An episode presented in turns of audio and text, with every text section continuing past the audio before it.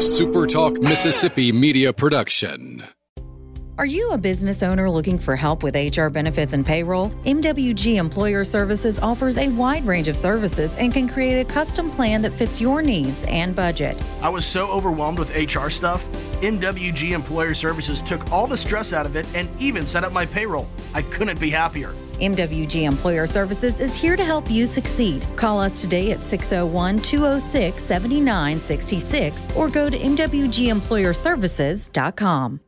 You're listening to Sports Talk Mississippi on demand, presented by Pearl River Resort. Escape to Choctaw, Mississippi and enjoy world class gaming, the Dancing Rabbit Golf Club, and Geyser Falls Water Park. Escape to Pearl River Resort. To the junction, in the grove, and to the top. This, this is Sports Talk Mississippi. On your radio and in the game, right here on Super Talk Mississippi.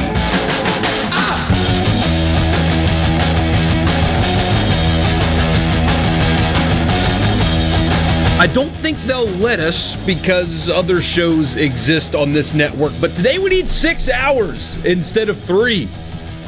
We're going three, but we need I'm having, 6 I'm having camera issues. Camera that. issues. there we go. There. Ah. Well, it's better. I'm Michael Borkes, Centered Brian perfectly. Haydad. Richard Cross is off today. For the next few days, he'll be back uh, sometime. I don't know. He'll be back eventually. Not today, but he will be back eventually. Again, I'm Michael Borkes, Brian Haydad. This is Sports Talk Mississippi on a Monday. And here's what we are going to try to get to. And this isn't even everything that we should talk about today, but here's what we are going to try to get to in the next two hours and 53 minutes. Ole Miss officially hired Chris Beard. Mississippi State made the tournament. They'll play tomorrow night, though. Early uh, turnaround for Mississippi State there in the first four. The Ole Miss women made the tournament. Mississippi State women made the tournament. They are also in the uh, the first four. Mississippi State swept their weekend series. Ole Miss swept its weekend series, solidifying the Big, Big Ten Ten, championship. Eight and one in conference play for Ole Miss. Southern Miss won the series. game lead. Southern Miss back-ended uh, Valparaiso over the weekend. We'll do winners and losers. We'll talk to Scott Berry, Chris Lemonis, Mike Bianco. Southern the brackets Miss, are out. Alcorn, and the NIT. Let's throw those in there. As Southern well. Miss and Alcorn in the NIT. Josh Hubbard committed to Mississippi State today. The little in-state flipperoo. NFL free agency is here. We probably won't get to that, but it's chaos right now. It is just nuts. Waiting on Aaron Rodgers news. We'll see what happens there. Uh, apparently, Matt Corral also on the trading block for the Panthers after they traded up to uh, to number one. I don't know how we're going to do it. Well, if anybody could do it, it's us. I think so. So let's let's stop messing around then. Pick a topic. Go. tournament. Let's start tournament. Selection. Sunday was yesterday. Mississippi State. Let's start with the men's tournament. Selection Sunday was yesterday. Mississippi State makes it. Uh, they were almost not in the first four. Almost not in the first four, but they were, and they get Pittsburgh late tomorrow night on truTV. But by that same token, playing in the first four means you were almost not in the tournament. That too. And so it was it was obviously a much closer deal than I thought it was going to be going into last Friday. Uh, I thought once they beat Florida, they were snugly in, uh, but that was not the case. And you know, we talked about chaos. There really wasn't any conference tournament chaos. The chalk held for the most part. But I'm just going to tell you right now, if UAB had beaten FAU yesterday, Mississippi State might not be in the tournament right now. I mean, it, it's it, a couple more upsets here and there, and it would have been a lot closer call than anybody in Starkville or, or Mississippi State fans would have wanted it to be. But But all that aside, they are in, and they will play tomorrow night against Pittsburgh. Uh, a, a we talked about it when they played Missouri about a contrast of styles. Big contrast of styles between these two teams. Pittsburgh is a free shooting; they score, but they are not very good defensively. On the other hand, State stifles everybody they play, but they can't score a lot. And a familiar name on the Pittsburgh roster, Yeah. uh, Blake Hinson, who played at Ole Miss and had maybe his best career game ever in the Humphrey Coliseum. Not that he should be a, a, lottery pick or anything. Only a only a fool would suggest a thing like that. But a good player, and he's now their leading scorer um, for the Pitt Panthers. So this is a very interesting matchup for Mississippi State. If they can win this game, I might like them against Iowa State, a team that sort of you know Iowa State's a better matchup for the them stretch. than Pittsburgh, which is weird because I Iowa State's the better team and a better seed, obviously. I agree with that. But but uh, yeah, but they got to get past this one. It's, it's going to be a very very tough game for Mississippi State. Uh, we'll get into that more, but just uh, purely from a program perspective, this time last mm-hmm. year if I told you they make the tournament, regardless if they're in the first four or not, they're in. I, I saw never would have believed somebody you. doing this in, in a different market say the first four doesn't count. Uh, that's not true. It counts. They made it. Not true. They, they, they, they, they made the NCAA tournament.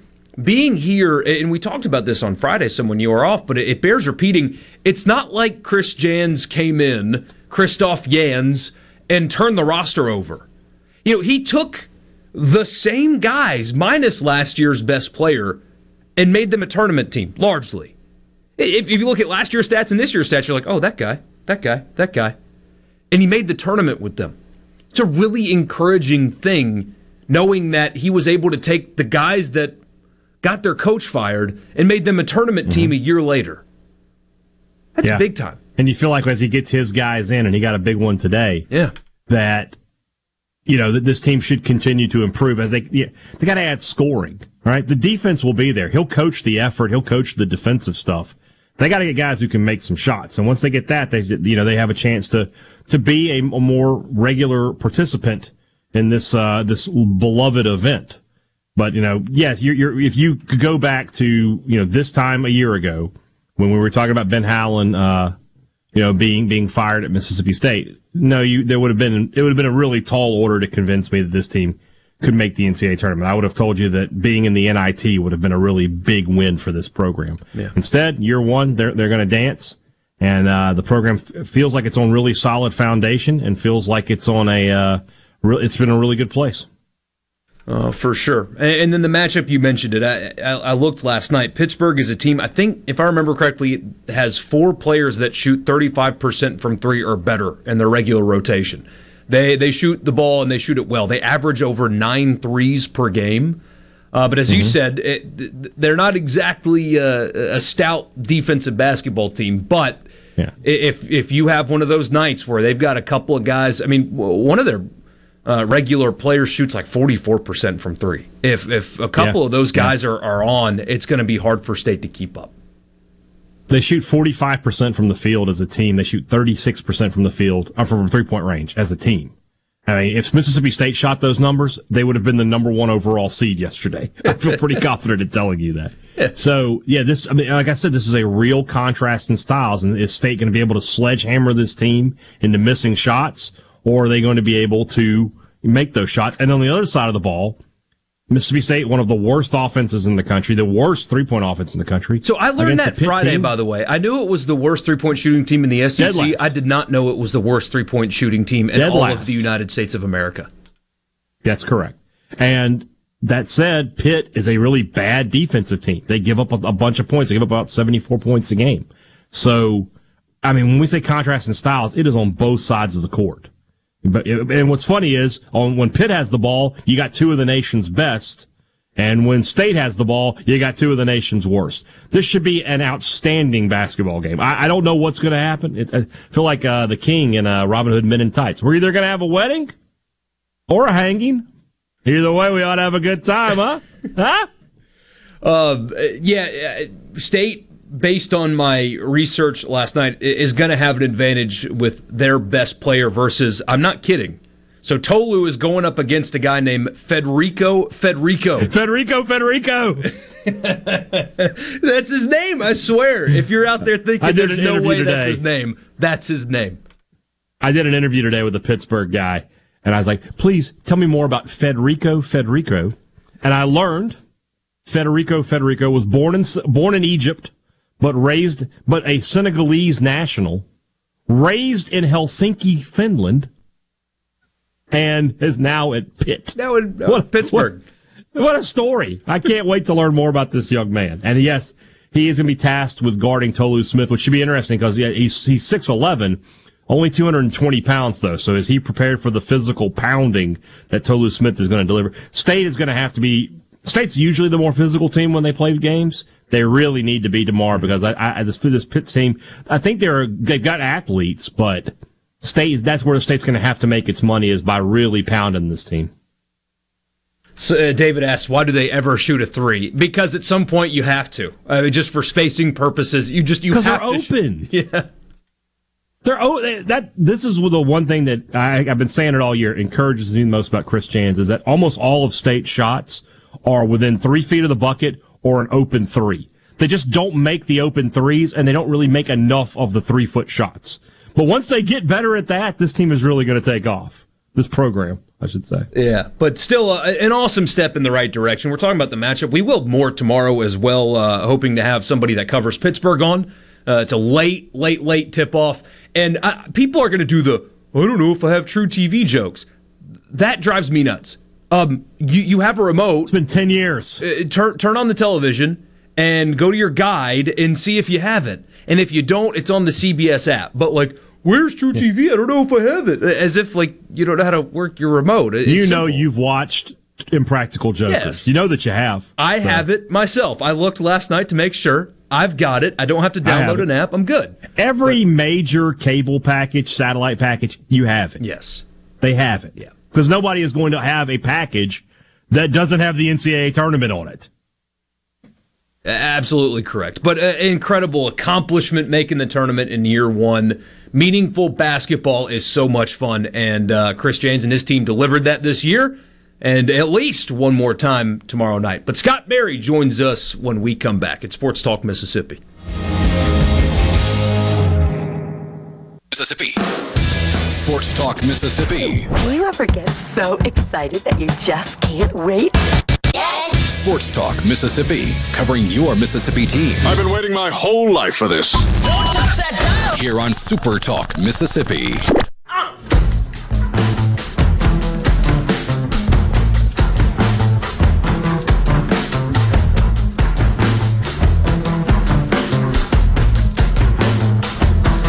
Michael Borky and Brian Haydad with you again on a Monday. A busy, busy Monday, but we can't not talk to our baseball coaches here in the state of Mississippi. Up first, Scott Berry of Southern Miss. Coach, uh, thank you so much for joining us.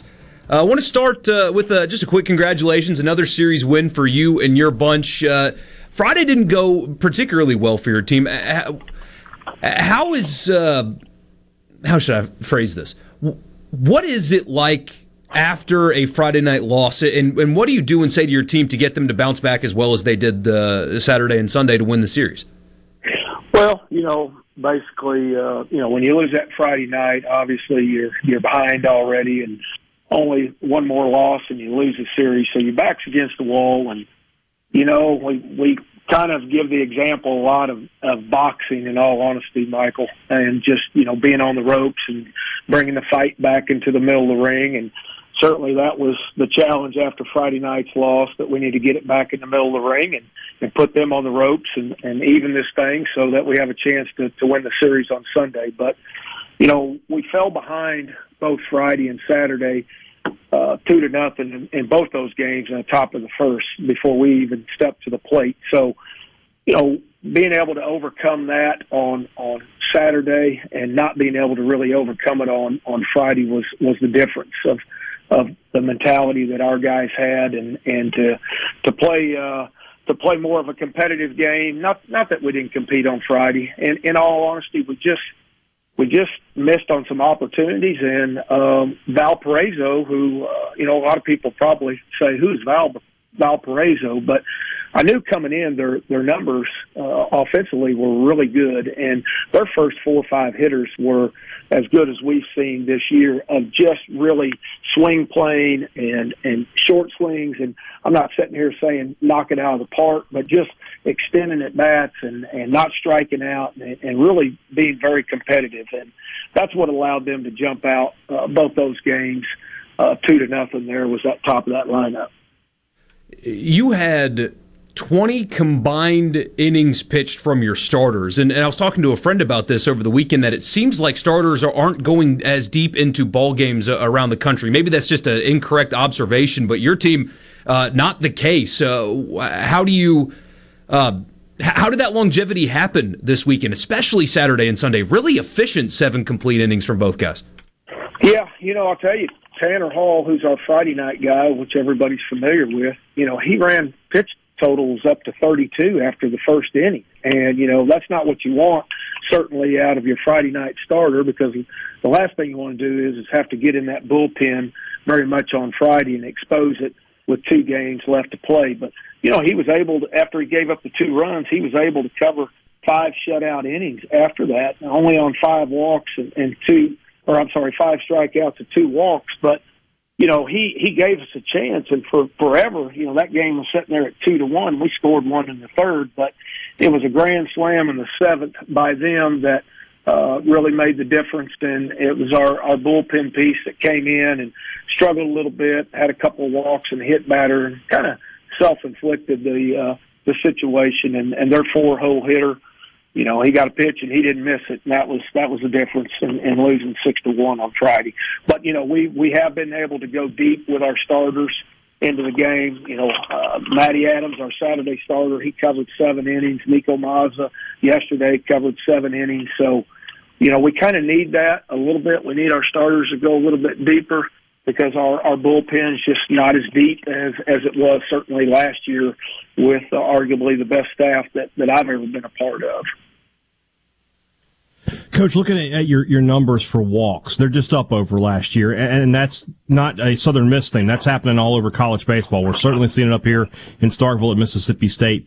Now they've had a few weeks to, to assess things. We talk about the, the, the rule changes with the pitch clock and how, how strictly they're following that. Do you think that's playing a role in why there are just more walks in college baseball this year?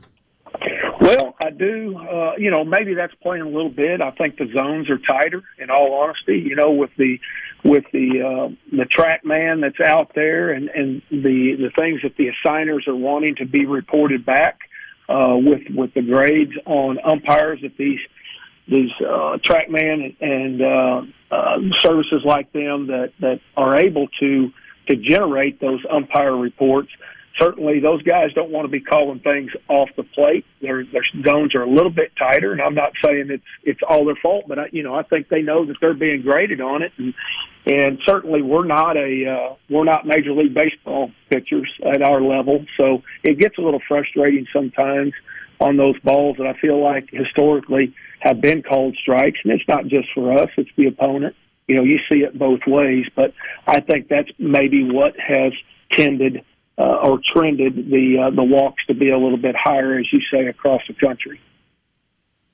You've played almost all the start of the season in the friendly confines at Pete Taylor. Now you're about to go on a five game uh, roads trip with a, a, trip to Texas State to start Sun Belt play. You know, is your team ready to go out on the road? And you know, what changes for you this week versus last week when you have you know home home games? You know, I don't think anything. I, honestly, um, Brian, what we like to do is we like to play out of the four non-conference series to start the season. We normally like to play one of those on the road to just create that routine that we're going to have uh, when we start conference.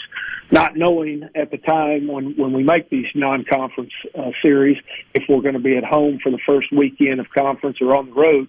But this year we are on the road at Texas State, like you said. But you know, I had to go with four weekends at home this year just because I lost the ability to schedule midweek games with some of these teams that are in the Sun Belt with us are no longer my my teams that I can schedule for midweek, nor are we for them. And those teams being South Alabama, Monroe, Troy, Lafayette, uh, those were all midweek opponents that that I lost. So in order to build that, uh, build up that home home schedule and, and get the amount of games that we like to have, which is thirty at home, I had to play those first four weekends. So, you know, whether we're ready or not, whether we've been in a routine or not, uh, you know, here it comes, and we have to be ready and, and, and face the challenge. Scott Berry joining us on the Farm Bureau guest line. Coach, you mentioned, even though you have some familiarity there, the, the new conference schedule, do you find uh, that you might be at uh, some level of disadvantage, knowing that these are a bunch of teams that, that you haven't been able to scout over the years and, and develop a familiarity with. Uh, being in the new conference, does does that set you guys back at all as you enter conference play? No, because I think the other side of that, you could say they are experiencing the same thing. You know, there are venues, particularly this one this weekend that we visit in San Marcos, Texas, Texas State. I've never been there. You know, I don't know anything about it. Uh, I fo- kind of followed them over the years a little bit. Last year, they were a very good club that probably should have uh, hosted, or I know they were in contention to host. Uh, so, you know, a, a very good baseball program. And you know, Coastal Carolina. I've never been to that place, Georgia Southern. So, you know, there's a lot of there's a lot of new places that we'll visit, and and they'll have to visit us on on the other year as well. So, I think it kind of evens itself out as as you go through it. Got about a minute and a half left with you. Uh, we ask you often, you know, what did you learn about your team this weekend? Uh, let, let's flip that script a little bit. Is there something that you're still wanting to learn about your team that you don't know yet as you enter conference play? Well, I think this team is a work in, in progress. In all honesty, we're ten and five right now, uh, with one game left to go in what I call the first season.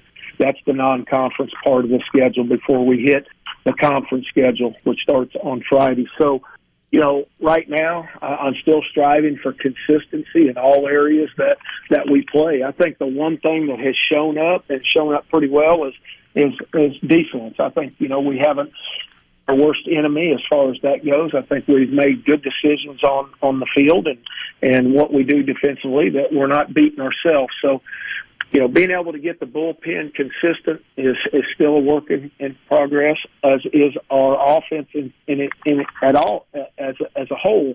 Um, you know, sometimes we hit in the top of the order, sometimes we hit in the bottom of the order. Obviously, we all strive to hit all the way through the order, but you know, our guys that that have been around this league, those are the guys that we're counting on and need them to really start stepping up. Coach, we appreciate it so much. Congrats on the series win, and we'll talk to you again next week. Thank you, guys. That's Scott Berry, Southern Miss head coach, joining us on the Farm Bureau guest line. Check out favorites.com and go with the home team. Uh, we're, we're short on time. I was going to ask him uh, about just the veteran nature of his team. I mean, half his half his starting lineup at this point is collecting retirement benefits from Southern Miss at this point. Uh, if, and that's with Gabe Montenegro finally out. Yeah, I mean, he was there. I, I'm, I'm almost positive he, he played in the 80s. How many degrees do you think he has? Four? Five? He is Dr. Gabe Montenegro at the very least. I don't know what he's got his doctorate in, hitting, I guess, but must yeah, be. He, he was there. He, he was there a long time. 601-879-4395 is the C Spire text line. We got the message a second ago about he said, uh, I know it's y'all's job and I respect that, but I'd really like to talk about the program in the state that now has arguably the best head coach in the country. That is clearly an Ole Miss fan talking about uh, the the hiring of Chris Beard. We started with the NCAA tournament because we had a team make the tournament. I think that's a big deal. We have talked a lot about Chris Beard, but the hire was made official. So we'll talk about that when we come back. It's Sports Talk Mississippi in the Pearl River Resort Studio. Communication system is a go. Go! This, this is Sports Talk Mississippi, right here on Super Talk Mississippi. Exactly.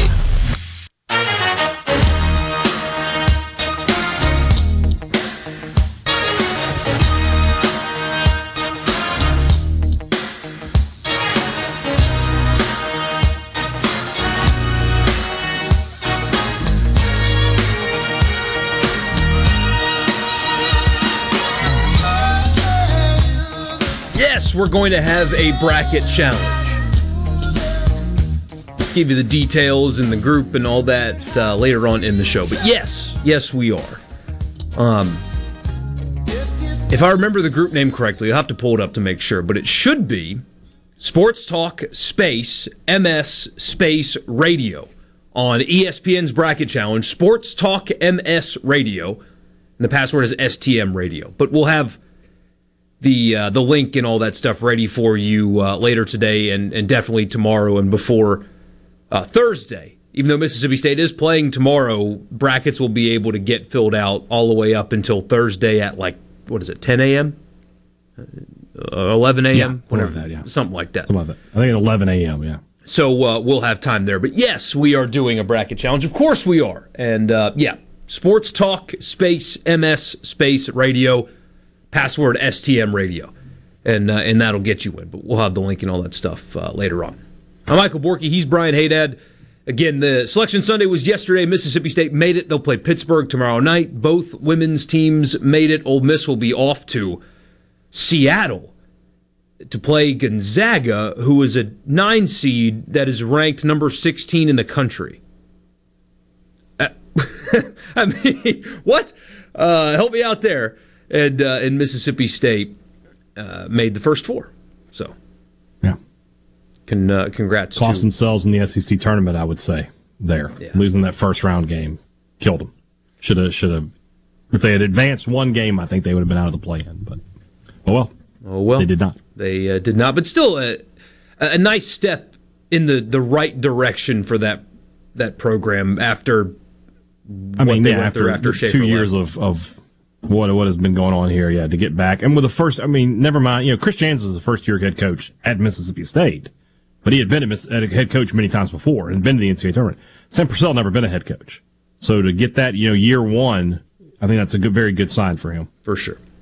The other bit of basketball news that happened around here Chris Beard uh, was uh, officially hired at Ole Miss. If you listened to us Friday, I told you that, you know, between now and 3 o'clock Monday is, is when that thing's going to go official. It's just a, a matter of, of, of when and not if it, it was going to happen. Uh, I mean, uh, on Friday during the show, somebody showed me a picture of the stage that they're going to that they were setting up for use during the introductory press conference tomorrow. I mean, it, it was done. It was just when the formal announcement was coming, and it did come earlier today. So not going to read you the quotes or anything. It's all fluff. It's PR writing. It's it's what they do. It's so happy to welcome coach to the program, and I'm so excited to be at the program. And uh, you know, uh, somebody else might have left some for, details out. You don't know. There are always some details left out, uh, and there were particular details left out of that release as well. Mm. Um, I mean, and we talked about this again on Friday. We've talked about this many times. I, have spent the day trying to figure out how to add something new to the conversation. You can't tell the story of Chris Beard being hired by Ole Miss without talking about the arrest. You cannot tell the story without it. You, you can't do it. Uh, so ignoring that uh, would be goofy on our part, malpractice, however you want to describe it. Can't tell the story without it. From a purely basketball perspective, they hired an elite level coach.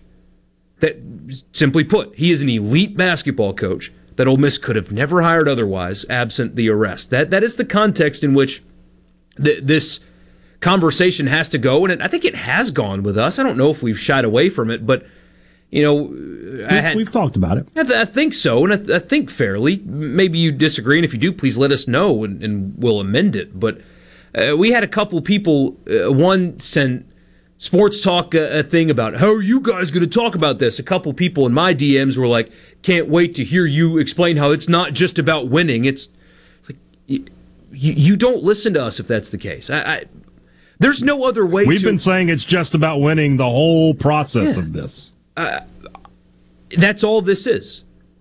There's there's no uh, other way around it.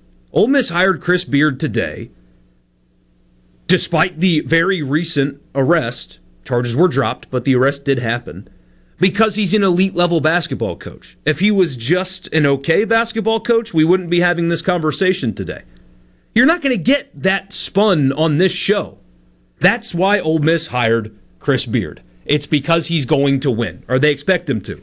From a basketball perspective, he's the safest hire Keith Carter could have made because he has the most established resume of quote unquote available coaches or coaches that would move from one place to another or didn't have a job. Of any candidate, he has the best resume, the deepest track record of recruiting and winning. That is why he was hired today. It was winning over everything else. And th- there's there's no dancing around it. Th- there's no spinning it. That, that, that is what it is. That, that's it. Just win. That that's it. And so if you were asking how we were going to spin that, it, it's not. Ole Miss hired him because he's going to win. They're putting everything else behind winning by hiring Chris Beard. That's just the truth. That's reality. That's what it is. So, simply, But it's- simply I mean, put, it doesn't get any is. simpler than that. It, it just doesn't get any simpler than that. Chris Beard is only coming to. People are going to say it's me saying this, but it's the truth. Chris Beard's only coming to Ole Miss because of this situation. All right, otherwise he'd still be at Texas.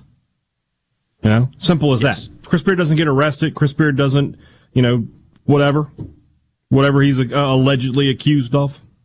I'm not going to go too far down the road with that, but he's still at Texas. He's in the NCAA tournament. Ole Miss is probably waiting on Dusty May to get you know get eliminated and hire him. It's it's just that simple. But he is now at Ole Miss. There will be 24 to 48 hours of bad publicity and think pieces and and all. It's going to happen, you know. And obviously, if you're an Ole Miss fan, if you're Keith Carter especially, you you know you're hopeful hopeful and prayerful that it's this it's not a pattern thing. It's just a one time incident that will never happen again.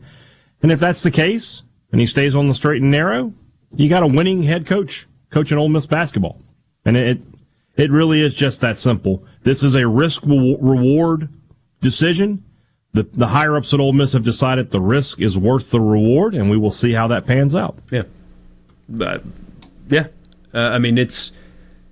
We talked about this on Friday some, so forgive me for rehashing this, but I, I read a little bit of a column calling it a desperation move for Ole Miss, and, and my response was, yeah, kind of. Yeah. It's a program that's been to nine NCAA tournaments, one Sweet 16 ever, and that was when the current athletic director was on the team, college student. It's 22 years ago. They have no, it's a dead, lifeless program with no history to, to speak of, no history of success, no real NBA presence. They have one guy in the NBA. And with all due respect to Terence Davis, who's a good player, like he's a good NBA player, if you polled the average sports fan, who's Terence Davis? Could they answer the question Yeah, honestly? don't know. They don't know. Probably not. So it's a lifeless program. It's a dead program. There's no energy. They've been uh, one of the worst teams in the SEC the last couple of years. There's no NBA presence. There's no history. And so they hired somebody that has a history of putting players in the NBA, has a history of developing talent, has a history of winning above means at a place like Little Rock. He was one missed basket away from winning a national championship at Texas Tech, Right. who also was recently arrested. That has to be part of the story. However, he's an elite level basketball coach. When when the hmm. dust settles on all that, Ole Miss hired an elite level basketball coach. Not good. You, you could even argue not great. Elite. That's what they have for our, however mean- long they have it. I'm interested to see how tomorrow's press. I assume it's tomorrow. It is the press tomorrow. conference will go. Uh, you know, when Jans was introduced, he was asked about the incident that uh, that affected his career eight years ago uh, at Bowling Green. Uh, he answered the question I thought as as well as anybody could, uh, and that was an incident again eight years ago. This one is so much fresher in everybody's mind. I assume that it will be asked by more than one person. Uh, you know, your fan sites won't ask about it, but you know, Clarion Ledger, Daily Journal, and perhaps uh, if there any national media, and I would assume there would be some national media because this is a a big hire, a big name, and if there's a big story around it, so it wouldn't surprise me to see some national college basketball writers making their way to Oxford tomorrow. I- I'm interested to see what what what Beard has to say. Yeah, they. Uh, I assume they'll have a well crafted response uh, from him. uh, I mean, or, or else what are you paying public relations people to do? But uh, we'll see what those are. That'll be at five o'clock, I believe, tomorrow. Is uh, is when that'll happen. They're doing like a introduction So thing on i- air. inside the arena, and then after that they'll go over into the media room to have a more formal press conference. So we'll we'll kind of get an idea of what those answers are uh, are going to be. But officially official, Chris Beard to Ole Miss. A bunch of your texts have come in. We'll get to that when we come back. It's Sports Talk Mississippi in the Pearl River Resort Studio.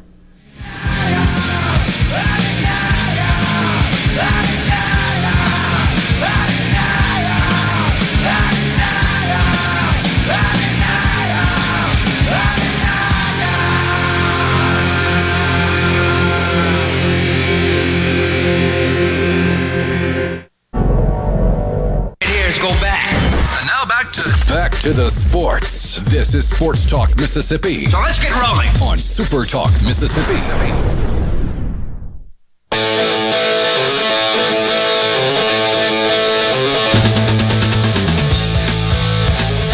Michael Borky and Brian Haydad with you. A couple of your messages, and this is where uh, people kind of lose me a little bit. And uh, here's what I mean by that. So we, we get one message that says, What's the difference between Beard and Freeze? Another one that says, I'm tired of hearing people talk about it. Winning, winning is the only thing that matters. Get over it.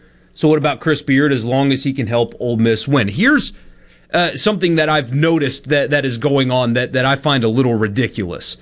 Um, John Talty, friend of the show, uh, after it came out that Ole Miss was hiring Chris Beard, said, uh, quote, heard from people at multiple SEC schools in Nashville this past week who weren't thrilled, to put it mildly, about Ole Miss hiring Chris Beard and the message that it sent.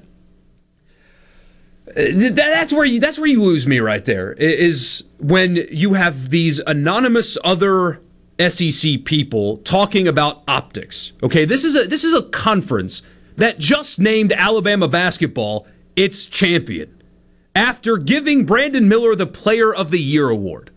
This is a conference that just hired Hugh Freeze. This is a conference that employs Bobby Petrino. This is a conference that currently has a school that is awaiting punishment for using a hospital charity to illegally pay players. That is what the SEC is. So, this is, hot, this is a conference that allows you and I to show up at its media days. True. I mean, how dare they? But none of that is okay. I've talked about that many times. I don't think Brandon Miller should play it. I don't think Auburn should have hired Hugh Freeze, on and on and on and on. I understand that the optics uh, around hiring Chris Beard very shortly after his arrest aren't great. Like, I understand that. But when you've got anonymous people talking to an Alabama based reporter about the message that it sends when you, you look at what's gone on around the rest of the that's where you lose me. When you when you pretend like only Ole Miss has done something recently immoral. That that's where you lose me. That that's that's where it gets a bit ridiculous. When you when you treat them as if they're different than say Vanderbilt, who didn't do anything to James Franklin after what happened there, and he went on and went to Penn State. When you let Hugh Freeze be the coach at Auburn, but you have to take his Twitter account away because he sent emotionally charged messages to an alleged sexual assault victim that was suing his employer. You know, that that's where you really lose me in this moral high ground stuff is when you, you anonymously anonymously talk to John Talty about messages being sent. That is ridiculous to me. Look around. Yeah. This is the truth. I mean, I, have been and I've been saying. And by the way, a lot of the people who are like, turning the other way on this. Oh, it's all about business. It's all it's all about winning. Are the same people who are like, I'll stop watching college football if NIL continues. Let's just talk a little hypocrisy there, shall we? you, you don't you don't mind the people getting arrested. It's just, God forbid they make any cash on the side. But at the end of the day, I mean, look who runs businesses in this country. Look who we elect to serve us. We don't care. As long as it personally benefits us, nobody cares about anything. Nobody cares about anything except their own personal benefit. Everybody's got a breaking point. You love your wife and kid? Yeah. Michael? Yeah. But there's a number. There's a number where I could say, walk away. Now, it may be a huge number, but that number exists, and we all have it. Nobody cares about anything but their own personal benefit at the end of the day. And so Ole Miss will benefit greatly from Chris Beard being their head basketball coach because he will win games and he will make the university money and he will bring them good publicity after this week is over. And so we all move on. We get this message. It amazes I mean, me how many people. When these games tip off, when the, the play in games tip off tomorrow, nobody cares about Chris Beard anymore we get this message. It amazes me how many people don't understand how people can make mistakes in life. It must be nice to be perfect. I, am certainly not perfect. Um, neither is Haydad nor anybody else. But but we, we really don't need to pretend that these things are about anything other than than winning. It, it, it's just that simple. If this were a just okay basketball coach, he wouldn't have been hired by Ole Miss today. Brandon Miller is only playing at Alabama because he's six foot nine and makes forty two percent of his threes. We we just don't need to spin it into stuff like that where not nobody's perfect. Well, no, of course not. But people also make mistakes that end up in tragedy, and and it, it you, you don't just jump right back into a multi-million dollar career. The only there's, reason there's why this is happening is because he can on win. mistakes. Yes, there's a sliding scale on mistakes. There's a difference between jaywalking and domestic violence. There's just a sliding scale. There's a sliding scale between. There's a difference between you know got caught uh, staying out after curfew and I brought a gun to a crime scene. There's a difference, yes. and you know that.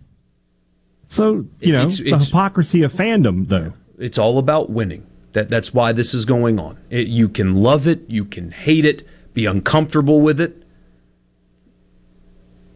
It's winning. That's it. There, there's no other justification you need to make because it's all winning over everything else. That's why the decision was made. That's why Miller's playing at Alabama. That's why Freeze is at Auburn. That's why Chris Beard is at Ole Miss. Winning is the only thing that matters. Winners and losers when we come back. If it's sports in Mississippi, you'll hear about it here. Here. Sports Talk Mississippi. You like this show, huh? Yeah! Super Talk Mississippi.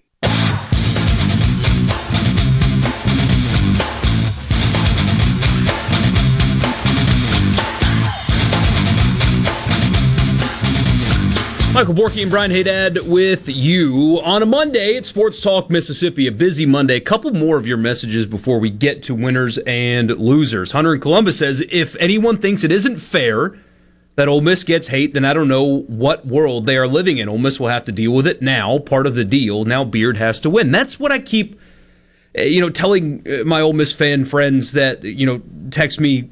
I, have gotten sent a couple columns and tweets and, and stuff like that, and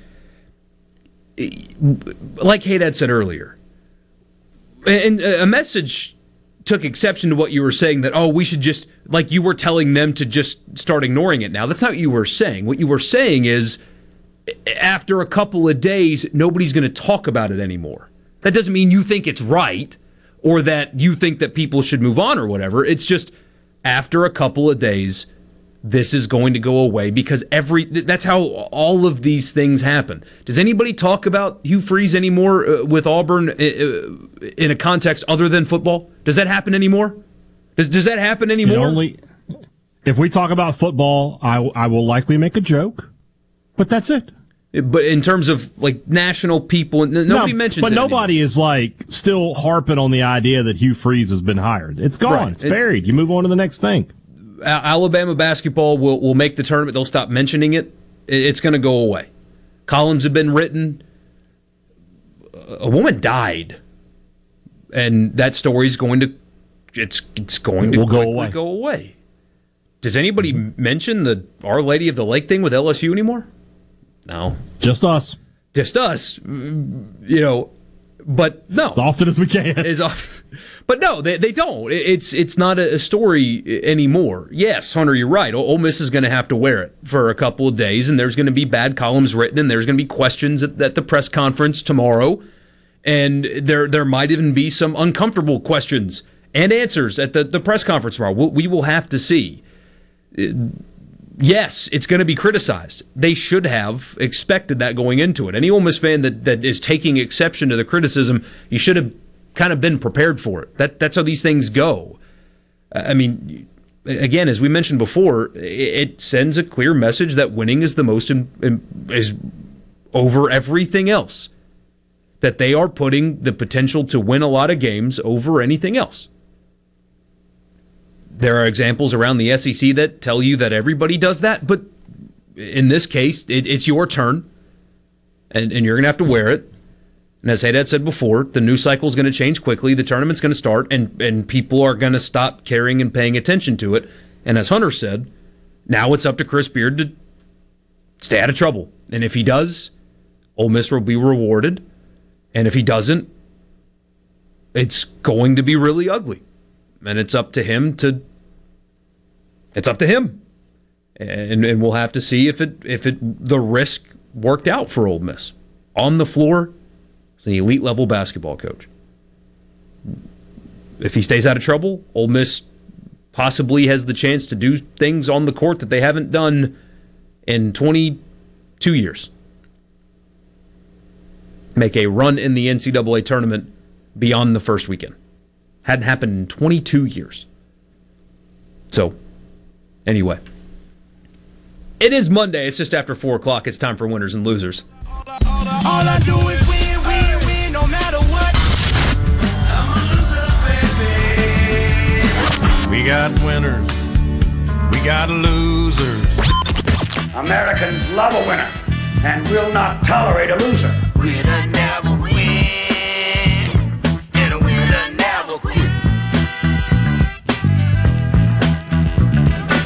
All right, hey, Dad. Yeah. You lead us off.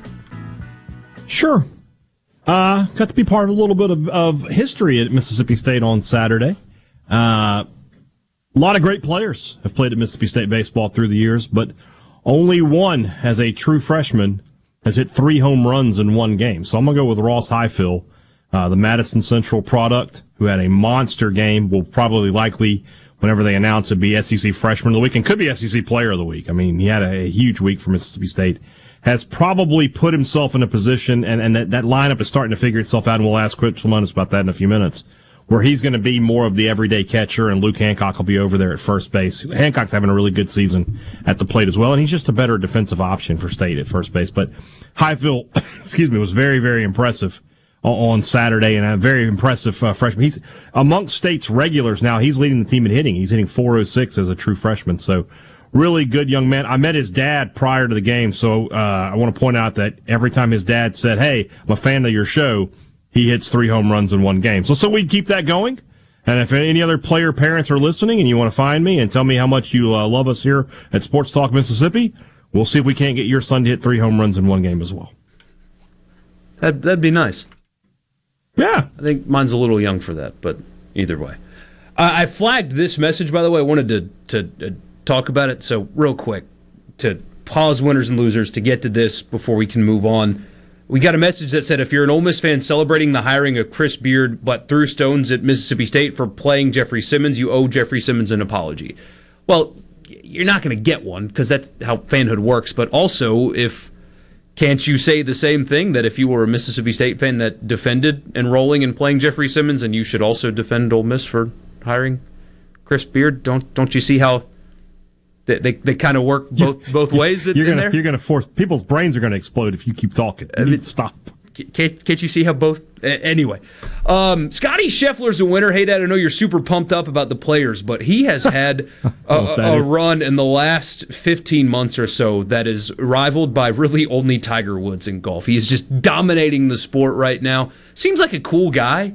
Like little little moments that I just love in sports, like this one, and it's cheesy and uh, whatever.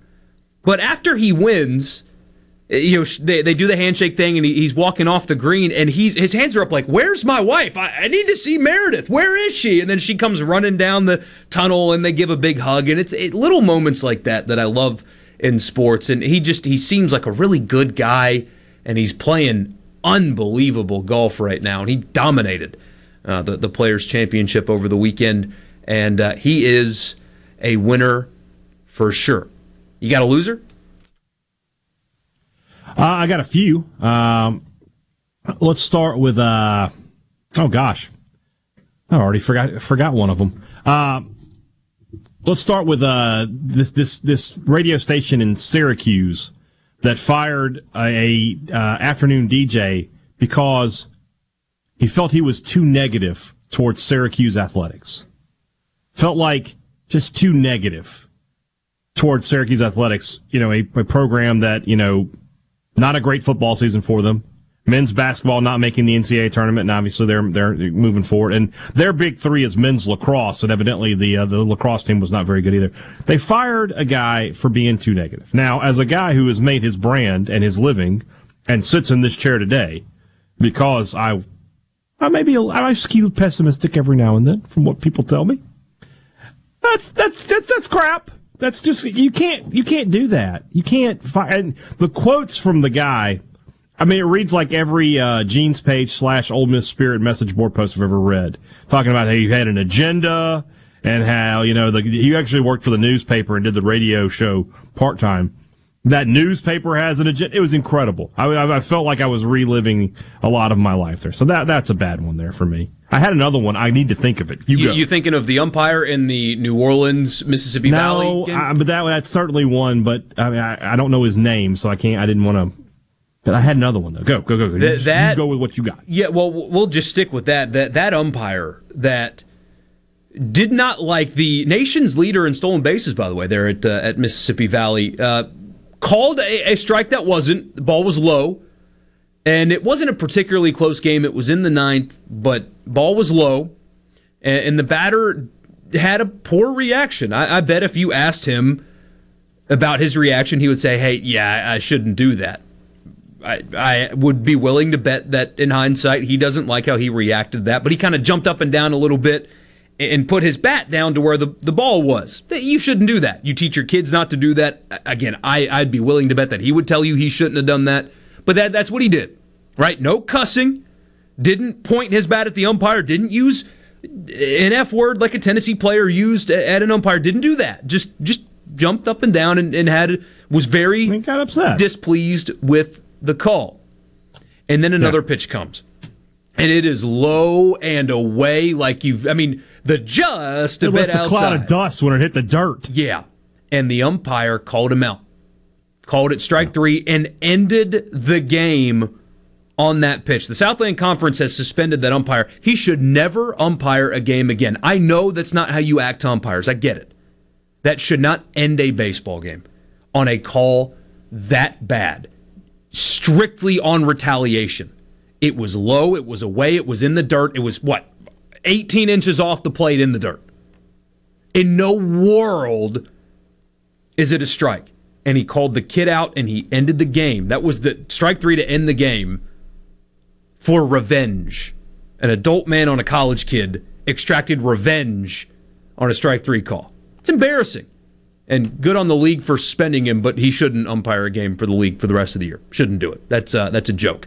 Chris Lemonis will join us next, talking with Brian Haydad when we come back in the Pearl River Resort studio.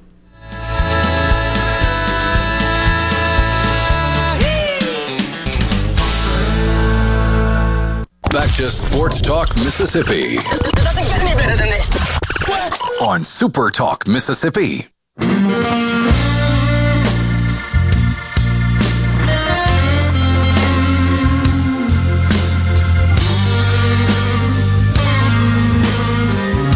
Welcome back to Sports Talk Mississippi. Brian Haydad and Michael Borky here with you on a Monday afternoon. And as we do every Monday at 420, we go to the Farm Bureau guest line, check out favorites.com and go with the home team. Coach Chris Lemonis, who is currently somewhere between Starkville and Biloxi, uh, headed down for a couple of games down there on, on the Gulf Coast.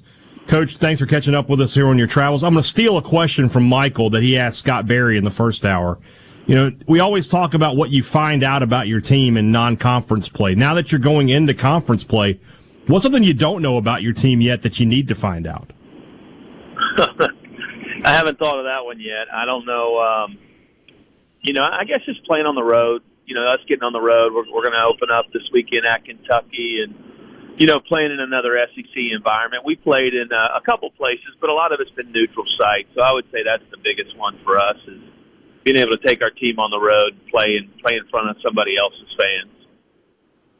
And this is a you know you think about Kentucky through the years that was always you know kind of a hitter's park, and now since they've remodeled, it's a little bit different. The pitchers have a, a little bit more of an advantage than they ever did before, and it's going to be really cold this weekend. You know what does that mean for your squad? You, you've had pretty good weather down here in Starkville, and now you're going to go back, and it's going to be like the first week of the season.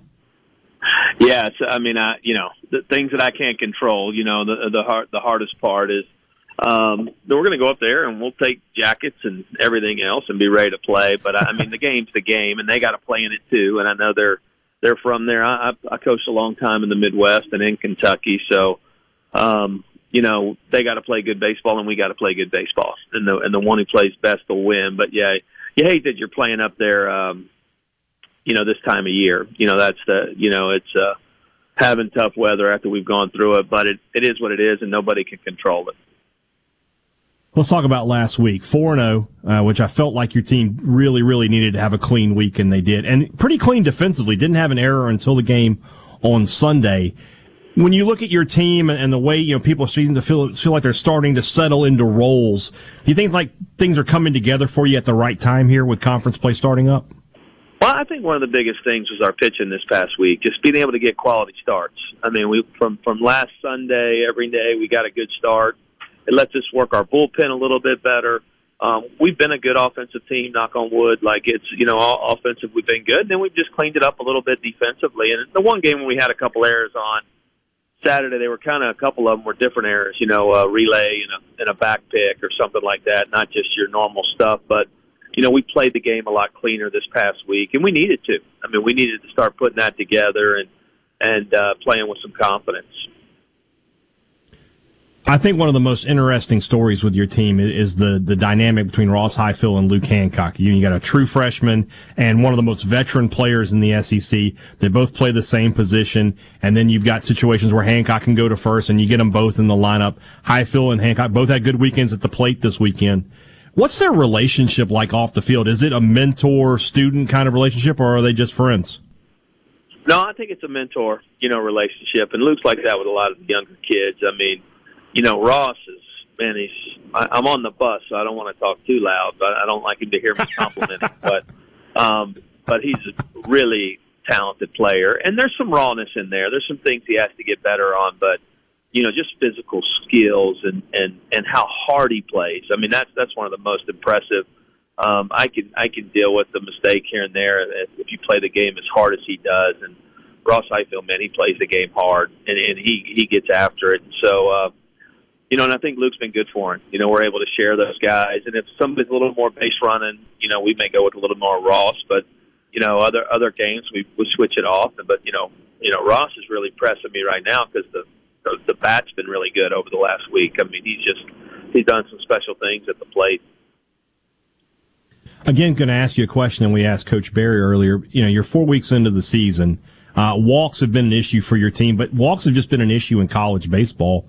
Now that you've had some time to evaluate it, you talk with Coach Foxhall. How much do you think that the changes to the pitch clock and, and what the umpires are trying to, to do this year has affected the way pitchers are pitching? And do you think it has an effect on how many walks are being given up?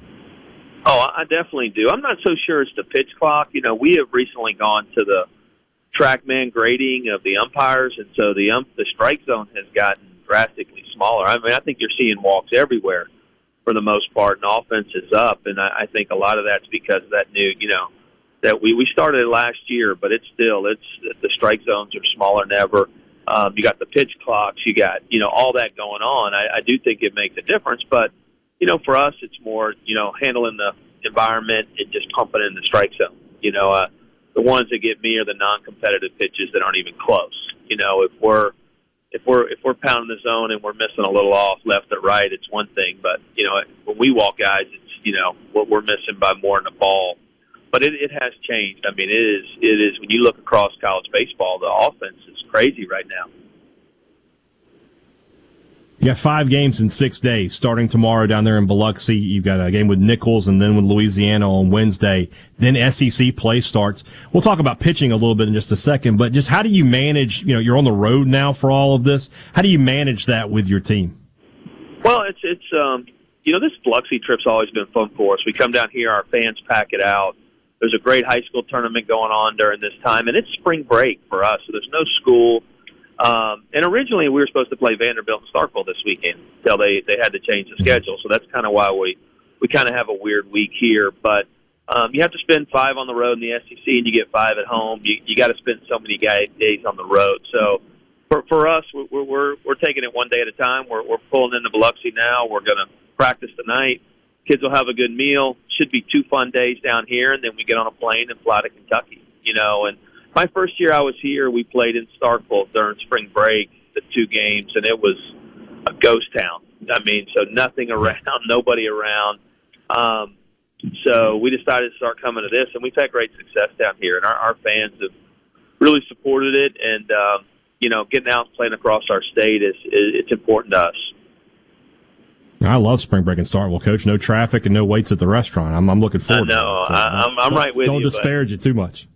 Hard to get the team. Uh, let's talk about you know, pitching. So, yeah, what's that? Let's talk about pitching. Uh, who, who, let's talk about pitching. Who do you have going for you in these next two games? Well, we don't know the second game, but we're going to go Bradley Loftin game one.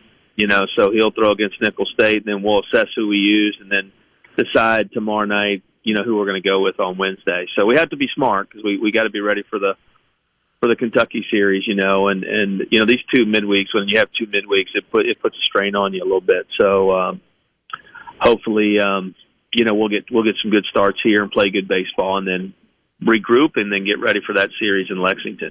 But we'll go with Bradley game one. You told us last week that you had some players, you know, that were that were going to be out this past weekend, and, and you're hoping to get some of those guys back. Cade Smith, Aaron Nixon, how close do you feel like those guys are to being able to contribute again? Well, everybody's moving forward. You know, uh, I'm not exactly sure what and when, and you know, if you go to a cold weekend, I'm not sure if that's the best time to bring guys off the DL. You know, so we'll we're we're still working on it. We had some guys throw some pins this morning, and um, you know, just kind of working back toward that. But we got to be smart. I mean, we we can't rush a guy back, and it needs to be in the right right time frame. But we feel good about where those guys are at. I thought one of the, the biggest things for you last weekend was that all of your starters gave you five plus innings, and I was really impressed with Graham Eintema in that he had such a rough first inning in that game, and it looked like you might have to go to the bullpen early, but he got through it, and then ended up giving you four really quality innings after that. Mentally, you had to be very proud of how that went for him. Yeah, and you know, Arizona State game was very similar too, if you remember. Like, uh, you know, once we get him mm-hmm. started, we just got to get him into that second, third inning, and he seems to, you know, pitch with a lot of poise and and uh, pitch well. I mean, he had such a great fall in a spring training for us, and we thought we were using him out of the pen, but he's he's been able to keep he just keeps guys off balance, and so uh, I'm pr- I am proud of the way because I was concerned. I mean, that first couple hitters, and I don't think he warmed up great either. So it was uh, a guy trying to figure out, you know, find it, and once he found it, he was pretty good. And then with Jurrangelo, I had I caught myself fr- uh, Friday night. I made the comment, "Wow, he's over 100 pitches." And then uh, Robbie Falk said something to me. He's like, "Well, you got to think he's throwing, you know, this many with one arm." And I, it didn't really occur to me. I assume you guys track, you know, how many throws with one arm and how many throws with the other. You know, how does he feel after a 100 pitch performance? You know, he says he feels pretty good. You know, we don't. You know, uh, we really treat him like everybody else. I mean, we're, we try to stay right at 100. He really wanted to go back out there for the sixth. I think Loftin got six on Tuesday night, and they're best friends, and they've been talking trash to each other. So he really wanted to go back out there and get his six. And so, um, but you know what people don't understand is it's not so much about left arm, right arm. It's it's the whole body, what the body takes in a whole night, and I think that's the the biggest piece for us. You know, because I even asked him that after one of his outings, and he said, "No, coach, just my body gets tired." And I get it, you know. And once the body gets tired, that's when some of them can, you know, get hurt or anything like that. So it's not you know, I've had a lot of people ask me, "Hey, can he throw 50 with one and 70 with another?" And it it just, you know, it, it's about the entire body. You know, earlier in the year he had, you know, one of his knees. You know, my knee sore, coach. You know, like it's just, you know, his his body has to do more than what everybody else's does, and so um, it's two different movements, and and it's pretty amazing what he does. But he's been really good for us. That he has. That he has. Five games this week. The start of conference play at Kentucky. Coach Chris Lemonis, thanks so much for your time. We'll see you again uh, next week. Thanks, guys. Hail State. That's Coach Chris Lemonis on the uh, Farm Bureau uh, guest line. Check out favorites.com and go with the home team. We'll be back just after this.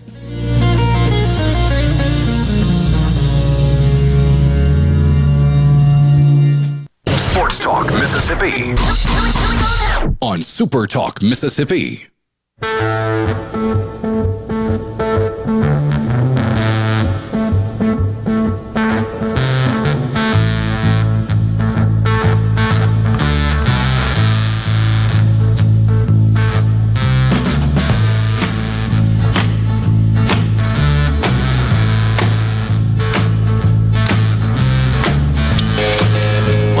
And Brian Haydad with you. We'll circle back to winners and losers. Hey, Dad, you said you remembered one of your two. I did.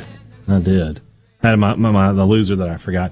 Uh, it's any reporter who reports something and then 15 minutes later has to admit, nope, that's not the case at all.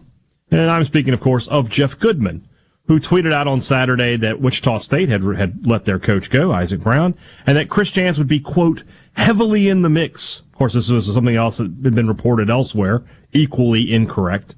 Uh, and then 15 minutes later has to tweet, uh, do not expect Jans to move from his current spot. What that is, I will, I, am going to let some of you guys in on the world of how the media works. What that is, is uh, he reports that, and then Chris Jans calls him and probably calls him a bleeping idiot and says who would leave an SEC job for a mid-major job, and then you move forward with your life. And of course, you know, we had the, the whole, well, I hear he hates Starkville. You know, for a place that nobody seems to like, coaches just keep coming here and making millions of dollars. It's the, it's the damnedest thing I've ever been a part of. But that was a dumb report.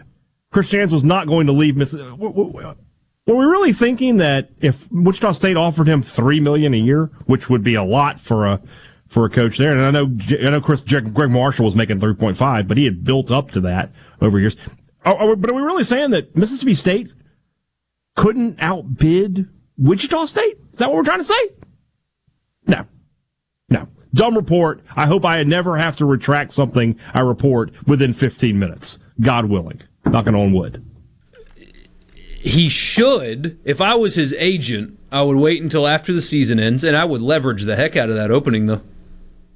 I would oh, leverage the heck. The leverage is gone. I, I, think. I think that that's Jans like straight up. Just like no. Like look, if Kentucky calls, sure. Louisville, why not?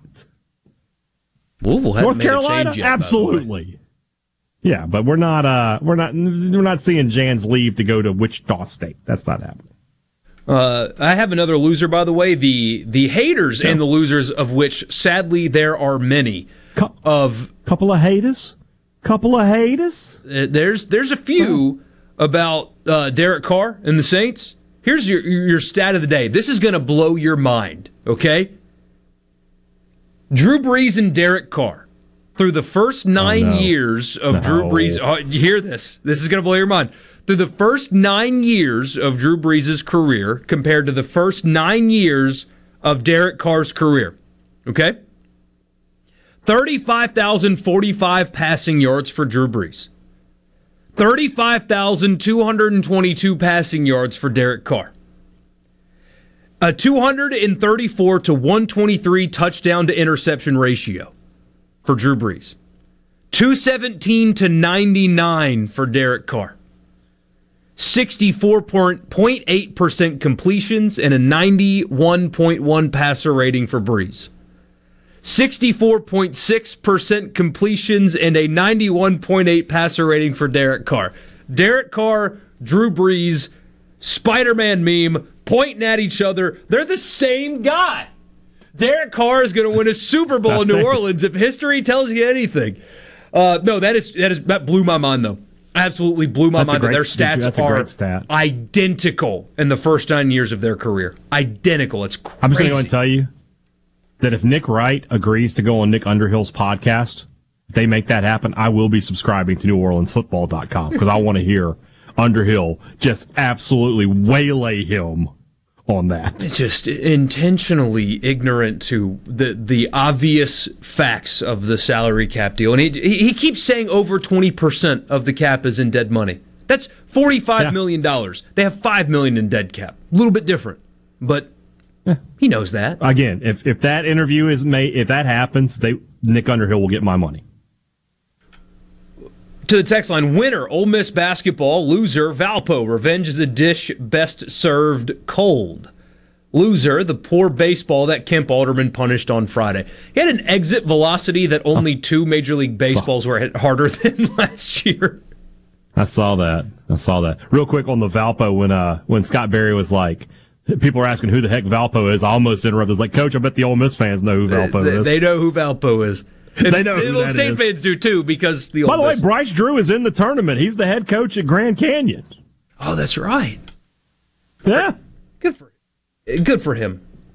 Good uh, good for him. Mike in Oxford says Reggie Drum is a loser, so good to see the conference suspend him. That's the umpire that we were talking about earlier. Uh, just and, and, you know, I, I have a, a friend that's a, just a super baseball purist that was like, "That's what you get for showing up the ump," and I thought that that's so No. stupid. The umpire is an adult man; he's supposed to uh, have all biases and emotions aside and call the game fairly because the game should be decided by two people or two things, the two teams. That's it. If you get mad at a uh, person at Starbucks, are they allowed to spit in your coffee? No. That's what this is, right? You have a job to do. Doesn't matter what the other people do. You have a job to do. Your job is to call balls and strikes. So no, it does not. It, it doesn't matter what the players do. You have to do your job. If you got a problem, throw them out of the game. They'll bring another batter up. You move on with your life. Yeah. But to to to blatantly break the rules by calling a ball a strike is a door that nobody wants open. Completely on purpose. Wasn't borderline. It was completely and No. totally for one reason: spite. Correct. Correct. Uh, this guy's a winner for sending this message. I don't know what the context is, but I appreciate it. He said, You're going to have to be panhandling for change if you keep talking common sense, Borky. I appreciate that. I don't know what you're referencing, but hey, thank you. Uh, thank you nonetheless. Uh, Aaron from Madison says, Loser, the ump that rung the kid up on a ball way outside after calling a questionable strike the call before. Absolutely. And that's the nation's leading base stealer, by the way. The nation's Yes. leading base stealer at Valley. That's pr- uh, pretty so cool. So Valley, Mike, Mike in Oxford texted us about this last week that Valley has the top two leading base stealers in college baseball. By the way, real quick, just so you know, I don't know if you're aware of this or not. The next day, Valley lost 35 to three. That's that's a real life baseball score. Yeah. Uh, Tupelo, uh, Tupelo Pal, I guess is what you want us to call you. That's fine. We appreciate you nonetheless. Can't remember the guy's name, but the lineman for state that donated his NIL earnings. Oh, to Tupelo Pal, true winner. What? Who is that? I, I'm not familiar with what he's I think that's. I think I don't. I don't think it's a lineman. I think it's uh, Jett Johnson. okay, Yeah, good for him, man. I'm pretty sure that's right. Yeah, I, I love seeing stories like that. Oh, it's great. Yeah. Just the best. Chad Ramey is a For winner. those who don't know, PAL is the Police Athletic League. okay, Tupelo Pal. It's a it's a Tupelo Police Department uh, charitable Okay. thing where they, they, they get kids they help kids. Forgive my ignorance there. I thought the texter wanted me to call him Tupelo Pal, which I would have. I, Yeah. I would have done it. Our pal in Our Tupelo. pal in Tupelo. Yeah. Uh, He Chase can be our chief in Winona, or our, our buddy in, in Boca Chita, or you know our We've got our Shaq friend Bully. in Fulton. Yeah, I mean, King Biscuit's around sometimes. You know, we'll, we'll- yeah. we'll do whatever. Chase says Chad Ramey's a winner. He struggled after taking an early lead at the players, but recovered and gained himself some national attention as well as a nice payday. Yeah, that was a good week for him.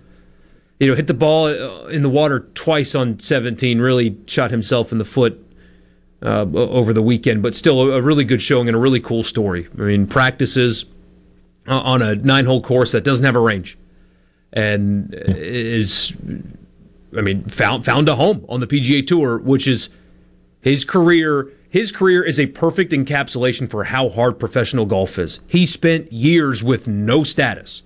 So think about it this way: he is a professional golfer that didn't have a team to play for for years, and now he's regularly making cuts and uh, a great success story. And uh, Mississippi, and obviously played at Mississippi State. Cool story there for uh, for sure. Yeah. Jeff in Oxford, winner, Ole Miss Big Ten baseball champions.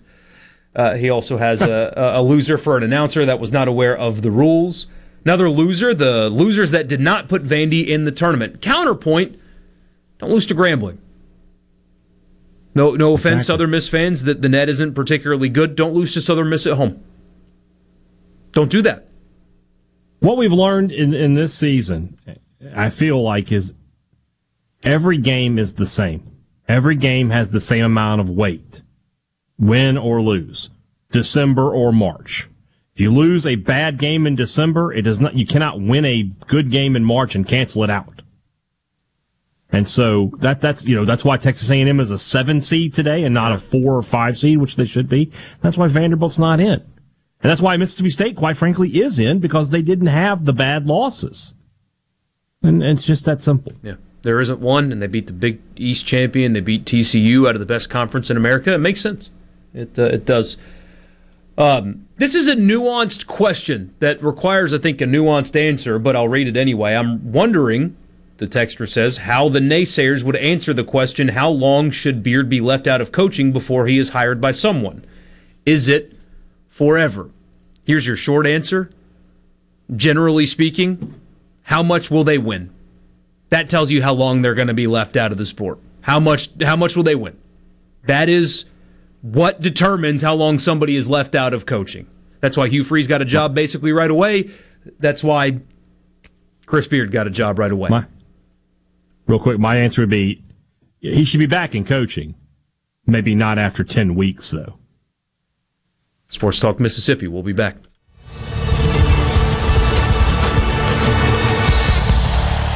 all your landscape, from a small job to total transformations. Just give us a call to discuss your landscaping needs. Visit Callaway's in Gluckstadt on Calhoun Station Parkway, south of Germantown High. Callaway's is, Callaway's is everything for home and garden. That's what Callaway's is. On Arm yourself with everything you need to take on your day. Wake up with Gallo tomorrow on 97.3 FM. Super Talk, Mississippi. Strike a pose. Or are you just sitting further away, like forced perspective kind of thing? like like people with fishing pictures, man. You, you if you look closely, their arm is extended. Hold on, how, how close can camera. I get this camera? Huh. Here it hmm. is. I'll leave it like that. Oh, ah. Thank you. Michael says, speaking of retracting Richard Cross, in fairness, in defense of Richard, he has addressed it a couple of times on this show. Give Richard a piece of advice that was taught to me by the great philosopher Obi Wan Kenobi, who said, Only a Sith deals in absolutes. Simple as that. Loser. Nothing is ever black and white. Loser, the Alabama shirt that said "killing it through the SEC." Ooh. Yeah, those those pair. The, so the league, uh, maybe they. I, I, don't honestly. I don't know why the SEC didn't do this because they can do it to the Whistler too, and they choose not to. Those guys should not have been allowed back into the tournament. Not so. So they banned them. The initial reporting was they banned them from the arena for wearing those shirts. It's actually right. they just told them they wouldn't be allowed in if they had the shirts on anymore. Yeah, it should have been straight. You can't come back. Just so. Look, uh, did they? You know, they said they were Alabama fans, but you know, I always think about those uh, those folks who showed up at media days. Not that it's the same thing, but they showed up wearing the the, the colors of whatever team yeah, Alabama lost to last. Oh, oh, no, that. Some of the, there's this this like little group of like three guys, and they would show up. Sometimes they would wear Auburn stuff. They wore Ohio State stuff. When they were Ole Miss stuff one year, this whoever Alabama lost to, that's who they would support. I, I, I would not be totally surprised if we find out in uh, like a week or two because that guy is going to get found out. You know, his picture is up there. Somebody's going to put him on social media. Somebody's going to say, "Hey, I know that guy." That he's an Auburn fan. I won't be totally surprised. Loser, North Carolina declining the NIT. Yeah, we were talking about that a little bit during the break. You know, I remember when North Carolina came to Starkville during the NIT uh, in one of Rick Stansbury's years there, and I mean that was a really surreal moment seeing that color of blue and seeing Roy Williams and those guys on the sideline in Starkville. I understand it was a really disappointing season, but I mean, declining the NIT when you it's it's one thing when you're like just barely over 500 when you were one of the last teams out, you, you should go. You should go. You should get the practice in. You should play. But whatever. For a Super Bowl run, can the Saints hire a mirror Im- image of Sean Payton? No, they have the more conservative defensive version of Sean Payton. It it didn't uh, mm. particularly go. We'll, well see how it goes. To, uh, we'll see how it goes. It'll be okay. Just let it, just let it be. Just, let's, let's give it another year. Baseball games are always decided on the field between two teams, except Ole Miss and Louisiana Tech. That is correct. the only known example of it not happening. Uh, Jason says, I don't know what to think about the Chris Beard thing. I see stories that it wasn't reported correctly, which is believable these days, especially from Austin, Texas. I don't know. Is it even acceptable? Is that an acceptable answer anymore? Yeah, Jason, that nuance is lost in the conversation for sure. It's a nuanced thing. I, have I've told people privately, it, uh, we talked about it on Friday here as well, that not not everybody that from an Ole Miss perspective that I've spoken to is super on board. Like you've got a lot of people that are gung ho, and then there are some people that are that are not comfortable. And I, I think you're just in your feeling if if you're not comfortable. That's totally understandable. I, don't think that makes you a bad fan or anything. It's it's totally justified. It is a complicated, nuanced thing. It was very recent the charges were dropped. That that is part of the story. Also, the arrest is part of the story. Charges being dropped is part of the story. Her statement's part of the story. It's muddy and nuanced and layered and complicated, and uh, I think people are oversimplifying it to some degree. But at the end of the day,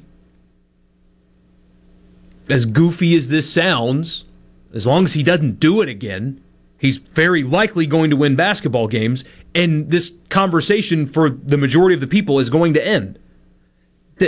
That's Jason. That's kind of how this works. It, it's it's how it happens. It's how Ray Lewis can continue playing uh, in his Hall of Fame career. It's it's how Ed Orgeron got jobs after Miami. It's how Hugh Freeze is at Auburn. It's it's how James Franklin's at Penn State. It's it's how all of these things happen. As long as winning happens and it doesn't happen again, then these people are going to keep getting jobs and they're going to keep winning, and people are going to stop talking about uh, what happened. That is just the reality of this situation from a basketball perspective. As we've said many times, Ole Miss just hired an elite level basketball coach that has a story that's attached to it.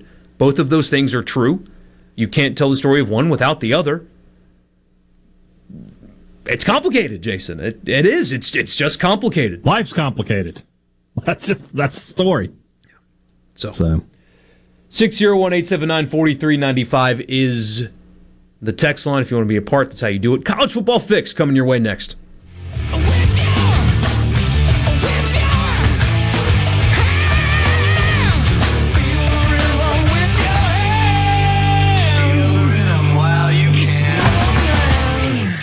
Sports Talk Mississippi, covering your Mississippi team with live reports from games and practices, plus exclusive interviews. Weekday afternoon starting at 3 on supertalk.fm, the Supertalk Mississippi app, and always live on your local Supertalk Mississippi radio station.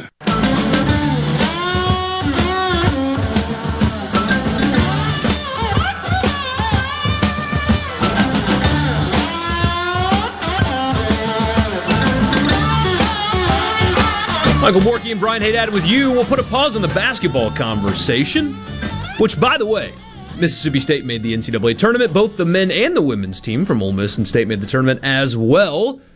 If you missed that conversation, we started the show with it. Check out the Sports Talk Mississippi podcast wherever you get them. Just search Sports Talk Mississippi, pull it up, commercial free, hit subscribe or like if you're using Spotify on your C Spire phone and check it out there. You won't miss a minute. Scott Berry, Chris Lemonis, you hear from both of them, winners and losers. A lot of beard talk because that's what people are talking about. And right now, you didn't miss this though the college football fix. Driven by Ford and your local Mississippi Ford dealer.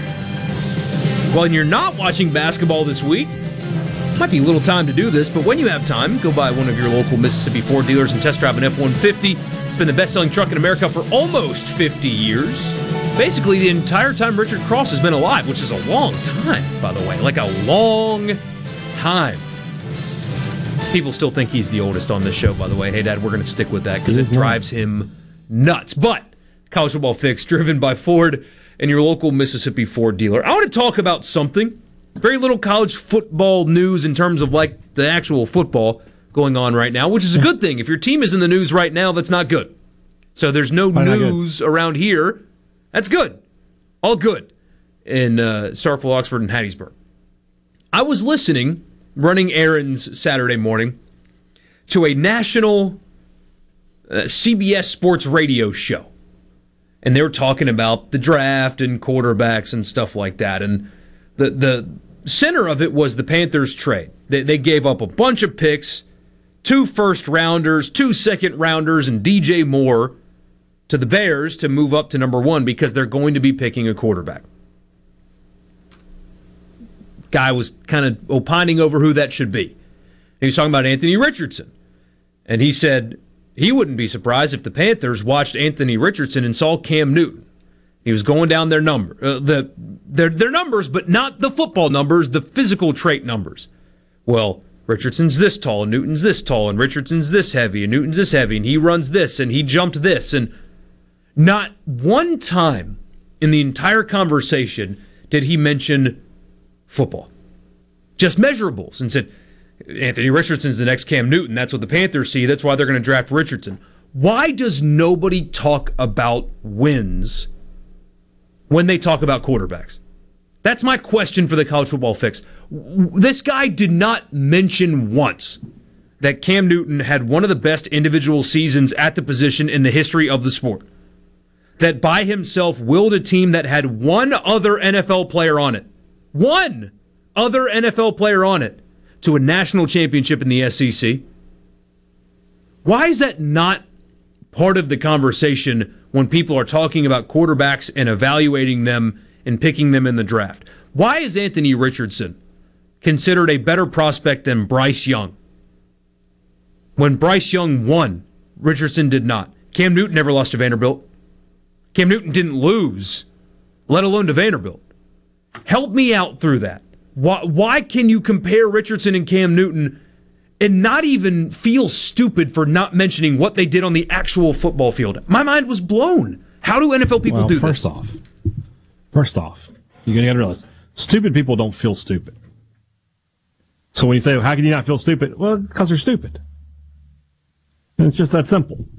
Um, as a Saints fan, when I saw the deal for the, I don't know, did you talk about that deal on Friday? I guess you did. Yeah. And how the Bears fleeced the play, the Panthers. Yeah, they did. My first thought was, okay, you only do that if you there's a quarterback you are absolutely in love with, right? Because let's just say you're like, hey, I like all these guys, so if we're picking third and Young and Stroud go, we can still get you know Richardson, whatever, right? You got to have a guy you're like, I have to have him. I am hoping against hope that that guy is Anthony Richardson for the Panthers. That's what I want to see because that's another two or three years of the Panthers being totally irrelevant and I don't have to worry about them. I hope it's Levis, you know. I hope it's not Bryce Young. I hope it's not CJ Stroud. And of course, I saw a report today that the Panthers are already looking to trade down. Like, they realize they gave up the golden goose, and now they're going to have, you know. And I thought another great point about the Panthers, too. It said, uh, you could have just traded two firsts to Baltimore and gotten Lamar Jackson. Called it a day. But I guess regardless of all that. So, the, the answer to your question is this everybody wants to seem smarter than everybody else. Everybody wants to say they were the first to see something. At the end of the day, Anthony Richardson was a mediocre college quarterback. He had one year as a starter. They went six and seven. He didn't put up very impressive numbers. I get that he's a physical freak. There are lots of physical freaks out there. Yeah. And a lot of those guys play in the NFL, but they're not quarterbacks. Quarterback requires more than just physical ability. You know, some guys have it, some guys don't. You could take the, I don't know who the best athlete in the NFL is off the top of my head. My guess is it would be either a wide receiver or a safety. Or maybe, maybe, or maybe a running back. But they couldn't, they're not going to be able to play quarterback. Richardson would probably, and I, I, I look, I'm, I'm, I'm trying really hard not to pigeonhole myself into what people were saying about Dak Prescott prior to his, uh, draft day. But the difference is that Dak had played quarterback in the SEC at a high level. He was two time All SEC. He threw for a ton of touchdowns and a very few interceptions. He ran for a lot of touchdowns. His team won 19 games in two years as a starter. There's a difference. So I don't know why people do this themselves. I really thought the Levis stuff was, was ridiculous, but the Richardson stuff is entirely, I get that he's physically this incredible prospect. I feel like Josh Allen has just ruined scouting. Yeah. I feel like eh, Josh Allen has, everybody wants the next Josh Allen. They're just, they're just going to pass over good college. If I were, if the Saints were picking first, I would tell you know, and Derek Carr wasn't an option. You know, they didn't have a quarterback. I would say go draft Bryce Young, and I would if he did, if he busted, he busted. But I would never have doubted the pick. Right. But if they drafted Richardson or Levis, I, Levis, I would be like idiots. Yeah, and, and the same thing is happening with Bryce Young and Kyler Murray. I mean, people are talking about Young's size, and uh, for example, so Bryce Young, when he measured at the combine, was five ten and had uh, five ten and one eighth of an inch. Kyler Murray was 5'10 and 1 8 of an inch, the exact same height. Bryce Young was three pounds smaller than Kyler Murray, 207 versus 204. And their hand size was Bryce Young had a bigger hand by one fourth of an inch, nine and three fourths versus nine and a half. So, what people are doing that same thing. Well, Bryce Young is just Kyler Murray, and we see Kyler Murray's not working, and they immediately just attribute it to size. And they don't tell the story yeah. that Kyler Murray has to be forced by his contract to study four hours of film, that he's Call of Duty obsessed, and they can't get him off the Xbox. And Bryce Young is a film nut, a brilliant player who d- uh, studies like crazy, is a student of the. Like, they don't talk about that stuff. Like, Kyler Murray has to be forced to study film because he's too busy playing Call of Duty. Bryce Young, Nick Saban has said, is the most studious player he's ever had. Like, it's like they intentionally omit the most important part of that story. Yes, they're the same size, basically identical. But when Kyler Murray is focused, look at how good he can be. Yeah. It, that's that's why Kyler Murray's failing. It's not because he's five ten and an eighth. It's because he plays five hour five hours of Call of Duty every single day. That's your difference. We have it in NFL scouting. We have it in recruiting. Everybody wants to find the next whatever. Nobody wants to find good players, and they continue to be good players. You know, if you're at Ole Miss right now, everybody's looking. You, you want to find the next Eli Manning, the next Patrick Willis. There's only one of those guys. If you're at State, you know, next. Eh, eh, eh, I'm telling you right now, every quarterback State recruits going forward. Now that they're back to recruiting mobile quarterbacks, it's going to be the next the next Dak Prescott. There's only one Dak Prescott. You know that that's all you get. You hope that Chris Parson is the first Chris Parson. That's what that's what yeah. you want, but nobody's willing to do that. Everybody wants to say they found you know they, they got the next guy. It doesn't always work that way. It uh, it does not. We get one message: Bryce Young and Tua are very similar. Another question is Matt Corral anywhere in the Panthers quarterback conversation? No, in fact, the, they are considered that they're shopping a trade. Uh, I mean, they, they yeah. drafted up to, to pick a quarterback. I assume they're going to be in the market for a vet that somebody like an Andy Dalton uh, that that can help mm-hmm. bridge the gap between them and their rookie. Yeah, they're they're looking for like a seventh round pick uh, you know for somebody what? to pick up. I'll Corral. make that trade straight up. What is Dalton, Dalton for, still on the roster, or is he a free agent? I don't believe he's on contract. I don't think so. I'm about to say if he's on the if he was on the roster, just call him up. Be like, we'll trade. Yeah, because now you got your vet in Carr. You don't, you know, you don't need yeah. another one. You can go young behind him. Yeah. But yeah, they are. Um, they're shopping him. I love the way this uh, text is framed. You're actually correct about Kyler Murray, Michael. Like as if like, me being correct is some kind of new thing, but I appreciate it's a rare thing on this show. Congratulations. Uh, apparently so. He said that's my team. I've heard that that's exactly what's going on with him. He never studies film. Not only is he obsessed with Call of Duty, he's also obsessed with Halo and several other games. Yeah, somebody on Reddit uh, tracked Kyler Murray's performance before and after the release of Call of Duty every year, and he gets worse after the release every year. It's, it's fantastic work by the very good sleuthing. Yeah, Mike Bianco joins us next.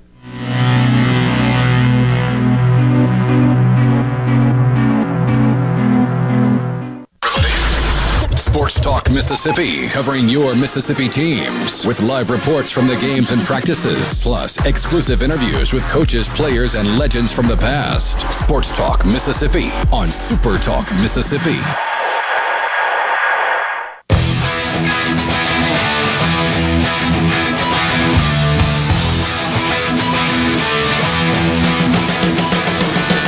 Michael Borky and Brian Haydad with you on this Monday afternoon. We put the football talk aside for a second to go to the Farm Bureau guest line. Check out favorites.com and go with the home team. Ole Miss baseball coach Mike Bianco joining us right now, fresh off a sweep of Purdue. And coach, we'll start here. Congratulations on uh, the Big Ten championship. Uh, another trophy into your trophy case. Eight and one against the league this year. Congrats. I appreciate it. You know, you know, it just kind of turned out that way, you know, with the scheduling. But you know, uh, I think we we got what we wanted out of it as far as you know, non-conference, good competition. Uh, we even went up north a little bit, played in the dome, so uh, it was good, good, good few weeks for us. Uh, forgive me, Coach, if this is a, a, stupid question, but I ask those sometimes. Uh, you go to extras in game two of this series. Uh, does part of you kind of like to see how your team would respond in a close game situation like that, or would you rather just 10 run rule everybody? um, I think in the moment you'd rather 10 run rule people, but I think, you know, uh, you know, in retrospect, you look back, and I said it immediately after the game. It's good. It's it's what you know the non-conference games are about, and you know, in the closer games where uh, you know, you got to use the bullpen maybe in a different way. Uh, it challenged the, the, the pitchers. It puts a little more pressure on them. Obviously, the offense, you know, being able to, to come back after, you know, losing a lead. I think for, for so many reasons, those, those games, not just the extra inning games, but comeback games, games that are low scoring games, games that are high scoring games. You want, you want to be in a lot of different situations. Uh, so when you get into conference play, it's not the first time that you've been there.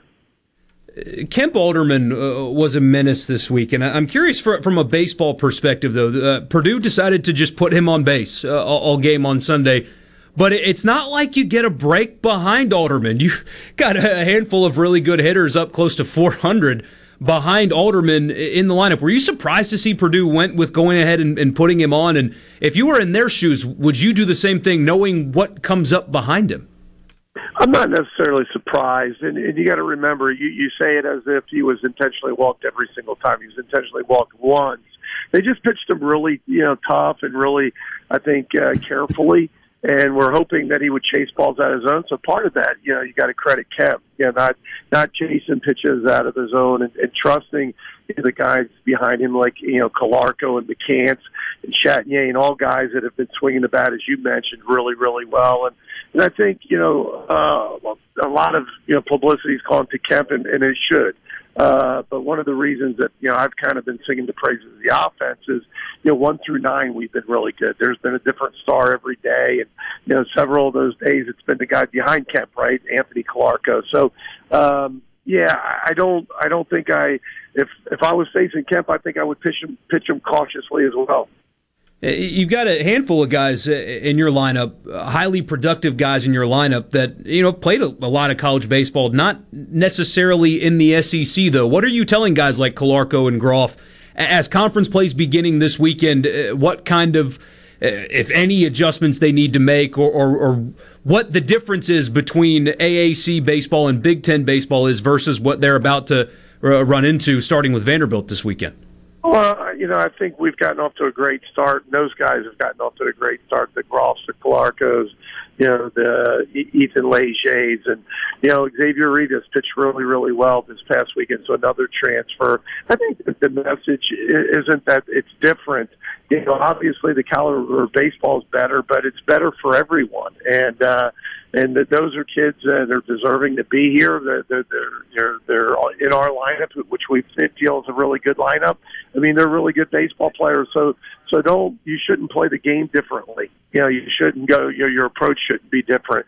Now, it may be more difficult to have success. But but that's the same for everyone, you know. And so when you look up at records at 14 and two and 15 and one and 13 and three, you know, in a few weeks those records won't be that clean, you know, and so you know it's it's difficult for everyone, not just you know the Ole Miss players.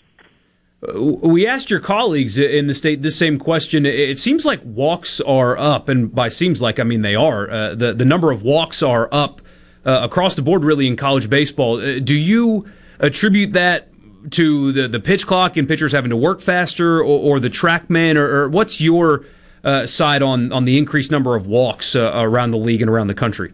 No, I don't. I don't. I don't believe it has much, if anything, to do with the pitch clock. Uh, I think it has more to do with uh, the two. The two biggest things I think is you know one Uh, I think the, the the zone, you know, is no doubt smaller, you know, overall, you know, by most umpires, and it's reason it's it's not their fault. They're being graded differently. You know, it's a more of uh, of an objective grading system where they they have the data of uh, the balls that were in the strike zones, the balls that were out, and you know they're being being graded as such. When before it was more subjective, you'd ask you know, Mike Bianco after a game. You'd ask Tim Corbin, and you know, it is subjective. One guy won, one got lost, and so you know, we may have different opinions on how the umpire called the game. So I think that's number one. I think number two is um, uh, a lot of times, you know, as far as pitchers and recruiting, as kids get, you know, um, you know, into high school, there's more. I think uh, premium put on stuff uh, velocity and movement and those types of things versus just pitching and uh, being able to locate, uh, being able to throw, you know, multiple pitches in a strike zone. And I think kids grow up, you know, kind of in that era. And I think you see it on the major league level as well. And uh, not to mention that I think the offenses are better. You know, that might be the third one where, you know, just offenses are better. You're giving up more runs. And so pitchers, you know, uh, are trying to live on the edges a little, you know, too much. And sometimes that hurts them. Speaking of pitching, uh, it seems like you've had a handful, possibly, of, of, bullpen arms that you've relied on and have given you good results over the last couple of weeks. Uh, how confident are you in your bullpen now that conference play, of course, is starting this weekend? Bullpen's you know continuing to get better, and you know losing Hunter the the the, the first weekend, which moved you know Jack Dougherty from the bullpen to the to you know one of the starting spots you know, obviously hurts, you know, that, that bullpen when, you know, your number one closer, you know, now becomes a starter. But Mason Nichols has been able to, to hold that down for us. But, you know, the biggest thing is I think some of the younger arms, uh, you know, guys like Sam Tookoian, you know, you, you saw yesterday uh, and all weekend, every time he's pitched, he's pitched really well and gotten us out of some big jams. Uh, you know, certainly JT Quinn, Mitch Murrell has been, you know, an ace force out of the bullpen. So we're getting better and better. Uh, but I think when you you start to get to this point in the season where you're getting to SEC play, you have to pitch well out of the bullpen to have success. Uh, conference play does begin this weekend, but you, you, said you're on the bus right now. You're on your way to play a game uh, tomorrow night. You, your plan is it still Quinn uh, going tomorrow night for you? No, uh, you know uh, Quinn threw uh, in relief on Sunday. so you could see him in relief, but no, we we're, we're going to go. We're going to start with Dara. Great. Well, uh, we appreciate your time, Coach. Safe travels uh, on your way to, to Jacksonville State and, of course, to, to Vanderbilt. We appreciate your time and uh, good luck this weekend. Thanks, guys. Appreciate it. That was Mike Bianco, head coach of Ole Miss Baseball, joining us on the Farm Bureau guest line. Check out favorites.com and go with the home team. Right. It, I definitely you got to turn your mic on, man. I, I, was, I, had I had a cough during the interview. I just want to be sure. I definitely agree with one thing you said there for sure, and that's there has been a premium placed on velocity over just the ability to pitch. And so many colleges now are taking guys because they throw 95, 96, but they don't have the ability to locate. Whereas guys who can throw 91, 92, who can throw strikes are getting overlooked a little bit. And that's why, you know, you're starting to see a lot better pitchers in some of the, the, the group of five mid-major schools. But I, I that, that's a, I thought that was a really good point by, by, by Coach Bianco there that, we're so obsessed. You know, it's the same thing on the hitters too, right? You know, we're we're so obsessed with the long ball that you know the the guys who can just hit three ten and just get you a bunch of singles kind of get get overlooked from time to time. So I thought that was a really good point. But both all three of them though did agree that the the TrackMan and the way they're they're grading umpires now is playing a role in this, which is hilarious to me. Because basically what they're saying is, yeah, now that we have the analytics to actually look at what the strike zone is, we found out the umpires kind of sucked. Imagine that. Yeah, I mean, who would have guessed? You know, the the velocity thing is, is so interesting because you, you've got guys in the majors that throw 100 plus miles an hour, and there's a good bit of them at this mm-hmm. point. But that's also how guys like Lance Lynn can survive as long as they do. He, he mm-hmm. doesn't throw 100. There are high school kids that throw, throw harder than though. Lance Lynn. Throw strikes. Locates and throws strikes. That's what he does. Yeah we, we talked about this on the Thunder and Lightning podcast, but when you throw a pitch, it, there's basically like a 65% chance it's not going to be a hit. Imagine that. Every pitch you throw, there's like a 65% chance it's not going to be a hit. The best hitters are hitting the ball 32, 33% of the time. That's baseball, man. That uh, that is baseball. Throw strikes, kids. Throw Six zero one eight seven nine forty three ninety five. We talked about it in the first hour. We need to circle back to it though. The NCAA tournament selection Sunday was yesterday. Three of our teams had their name called. Uh, Mississippi State men made it. They play tomorrow night. Both Mississippi State and Ole Miss women made it as well. We'll come back to that when we come back in the Pearl River Resort studio.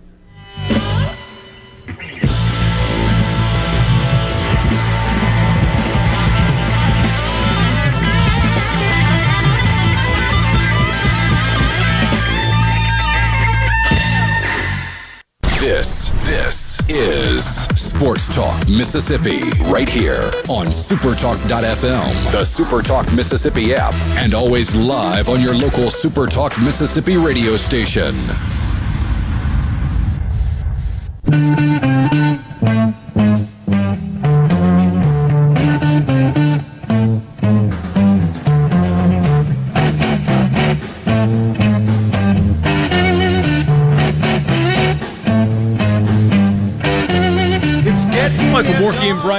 With you. Get this text from Hunter. I know I promised basketball, but I want to read this. It's an interesting debate. This is the kind of stuff that I need to know more of. This is what you guys talk about, as opposed to like X's and O's. This is what Ole Miss and State fans are debating with each other. Me and a buddy were talking. He's a big Ole Miss fan, and me and him, Hunter's a State fan, agree. I know Richard thinks it's dumb that State and LSU have visitors' bullpens in foul territory. We think that having a bullpen where fans could be is dumb. I mean, where else could you put the bullpen at Dudy Noble? We think Ole Miss should move their bullpens to make better fan experience. Hey, Dad, what do you think about that? Well, A, unlike Richard, I really don't give a care where the bullpens are. I do get that, like, them being in play sometimes can be a hazard. Um, but that being said, to answer his question, like, where could they be at state? Well, we got to remember, state's, state's bullpen is tucked away. It's not in play. Whereas the visitors' bullpen is, which maybe that's a little gamesmanship. I don't know. But they could have designed the stadium in such a way that the visitors had the same bullpen. But I, I, I don't care where the bullpens are. You, you shouldn't have something like that in the field of play, but uh, I'm with that. I don't. I don't. There, there are silly things that I have strong opinions about. That's not one of them. I just, I, I don't care. No. Whatever. But th- I mean, Major League Baseball stadiums have bullpens tucked away. If they, with much larger venues, can find a way to do it, then then so can college stadiums. But again, yeah. whatever. Yesterday was Selection Sunday. Who do you have winning everything? I hate to do it. Really, I do. But I have Alabama. I feel like Alabama has tapped into like this perverse us against the world mentality. Nobody outside this locker room believes in us. They all want us to fail thing. I think they're going to ride that all the way to a national title. On top of that, they're an insanely talented team with maybe the best player in college basketball on their team. So I, I got the tide. That is true. They do have probably the best player in the entire Yeah. tournament. And Yeah, I mean, it feels pretty. I feel pretty confident in saying that. So, I mean, he's going to go what third, fourth in the NBA draft. I mean, I know Wembanyama will be first, but if you went second, I wouldn't be totally surprised. but a more local front, Mississippi State made it. Again, we talked about it earlier, but five o'clock hour, new audience, all that good stuff. Uh, they are an 11 seed. They'll play Pittsburgh tomorrow night. Tough matchup considering the styles, but uh, making it in year one's a big deal. Being in this spot's a big deal. truTV is something that you have out there. You've got it. Just look, it's there. And a real opportunity here. Because if they can get a win here, Iowa State is a, is a nice matchup for them, I think. And, you know, Yeah. once you're in, all you have to do is get in. And then It's just about chips- winning at that Yeah. point. Yeah, uh, it is a very interesting matchup for State with Pittsburgh. Um, two very opposite teams. Pittsburgh is a very good offensive team and a very bad defensive team. Like I said, Mississippi State is basically exactly the opposite. Uh, Pittsburgh shoots and makes a lot of threes. Mississippi State shoots a lot of threes, but they don't they don't necessarily make them all. But at the same time, Pitt doesn't have the inside presence of a Tolu Smith the way Mississippi State does. So this is going to be a real, you know, we contrast of styles. We talked about that before when State played Missouri, and those teams obviously split their games. So we'll see what happens here on on the neutral floor there in Dayton. I would imagine it'd be more of a pro pit crowd. That's not a f- terrible drive, I would imagine, from Pittsburgh. Um, but this is, you know, either State's going to be able to impose their will and play good defense, and Tolu Smith can get his touches and his points, or Pitt's going to rain threes on them all night, and it's going to be a long night for Mississippi State. Player to watch for Pitt, if you're an Ole Miss fan, this name will be familiar. State fan might be the same. Uh, Blake Hinson, former uh, Ole Miss. Interesting story. Played the two years at Ole Miss. Was was good for the Rebels. Uh, obviously, you know he left. Uh, went to Iowa State and didn't play for two seasons. I honestly thought he was out of college basketball, but he, Yeah, he but got he another a- transfer a in. health scare, I believe. He some, I, and I don't think it was an injury. I think it was an illness. I think something was going on with him.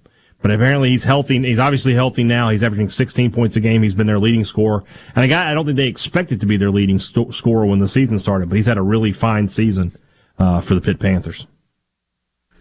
On the women's front, uh, got any thoughts there? Them making the tournament as well, year one?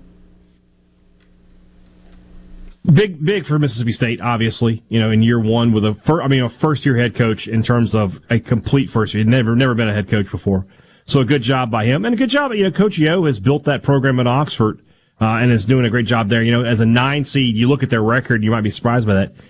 It- it- this may sound weird because we normally talk about the SEC being so dominant. In women's basketball this year, the SEC was not great. Outside of South Carolina, I mean, even LSU, LSU only has two losses, and they, they were not a one seed. They weren't even in consideration for it. Um, Ole Miss's best win really might be against Mississippi State. State's best win is probably against Tennessee, who's a four seed, but I mean, there's just not a lot going on for the SEC in women's basketball this year. It was not a dominant conference. Which is kind of weird to say, but you know, it is what it is, I suppose. Yeah, Ole Miss is playing a nine seed who's ranked number 16 in America. Yeah. State's playing a, a play-in game against an Illinois team that is getting votes for the top 25 and beat Iowa, who has the nation's, we talk about the best player in men, the men's side, best player on the women's side might be Caitlin Clark from Iowa, just a assassin shooter for the, for the Hawkeyes. What's up with that? well, yeah. w- women's basketball appears, uh, when, when it comes to stuff like that, is so different than the men. Mm-hmm. That's. I don't have the answers. I mean, everything is so subjective. Like I said, the main Yeah. thing I took away from from the net and, and what watching the process is this: is that every game it, it counts. You can't say, well, you know, they're playing playing better at the end of the year. Conference games versus non-conference games, they don't care. You play state played what thirty three games. All of them are weighted equally. You know, one more win and they wouldn't have been in the play-in game. One more loss and they might not have been in at all. And, and the margins are just that fine everywhere you look. That's why I have no sympathy for snubs. Everybody does that. Who got snubbed from the Right. tournament? Rutgers. Oh no. Clemson. Oh no. Rutgers and Clemson and Vanderbilt and all these teams that got All snubbed. they had to do was win other games. Yes, exactly. They, they did it to themselves. This isn't like the college football playoff where TCU in 2014 should have made it, but there's only four teams. And, and no, this is 68 teams make this tournament. 68 of them. You could literally cut every single field in half and never eliminate a champion of all time. Cut every field in half, and you would never once eliminate a champion. I'm so sorry Clemson didn't make it. no, you aren't. You pick another team. Oh, true. Pick another team. You aren't sorry I that mean, Clemson didn't make But and and the argument is, well, you know, NC State made it, and we beat them three times. Is Yeah. that the only factor? Is it just? Well, but Bill, like point, point at Vanderbilt, they won 13 SEC games. You know, 11 in the regular season, two in the tournament. But those games count the same as the loss to Grambling and the loss to Southern Miss that are against you in the record. So you can't lose to a team like Grambling. And I was surprised to find out Grambling's net was only like 190. I, if you could have told me it was 350, and I wouldn't have been surprised. I mean, the SWAC is just not a great basketball conference. But that's just the, the way that it goes. You have to take every game seriously. December through March, you have to win. I'm with you. I just I don't. I have no sympathy. I, I can't even. I can't bring myself to care. Yeah, Vanderbilt has that loss to Grambling. They lost to VCU. They lost to St. Mary's. Mm-hmm. They they lost to Southern Miss. Uh, it, that loss to LSU hurt them a lot too. I think I I really do think if they had beaten LSU and finished with 12 regular season conference wins, they're probably in. But you lose a quad four game that at that point in the season, especially. And I know what I just said, but I mean, there's some human vision to this. You can't lose that game. You just can't. So yeah. they did, and now they're not in. Mississippi State took care of its business when they had to, and they and they're in. Question on the text line feels like this is a good question that y'all might have hit on before, but how come Ole Miss State and Southern Miss don't play a regular season basketball matchup like they do in baseball? Just doesn't benefit the teams monetarily or another reason. So, uh, State has played Southern in the past four or five years in basketball. Uh, Ole Miss does not play Southern, and, will, and I don't think will. They did in the Kennedy um, era. Did they really? They went to Hattiesburg in the Kennedy area hmm. era. This would have been a good year for State and Southern to have played each other. Both of them could have used, you know, that would have been a, a good win for them. Either and, one, whoever got it. And in baseball,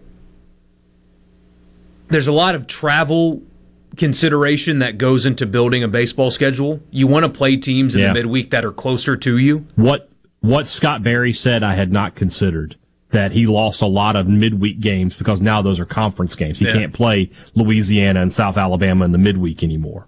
That's a great point that I had never thought of. Mm-hmm. So we'll see who he. And had. you think about Conference USA, they can't travel. You know, they're not going to do a midweek game at Marshall. No, you know they're not going to do that. So Lane Burroughs is going to have some free spots in his future schedules. I think he, he loves coming to Mississippi. Sports Talk Mississippi 601 879 4395 is the text line. We'll be back.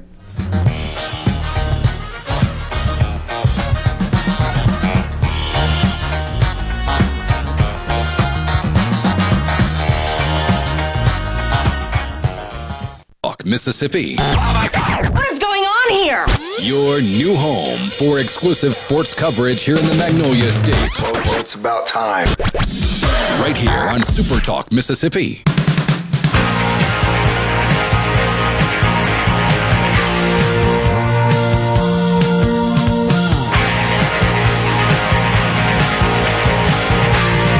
We haven't even really talked about this yet. Do you have any thoughts, any major takeaways from State's sweep over Lipscomb. Horrible name for a I college, thought, by the way. I, I, know, I know who's named after. I, you know what's worse about that? No, no, no. That's not even the worst part. You know what their mascot is? The Bisons. The Bisons. The plural of bison is bison.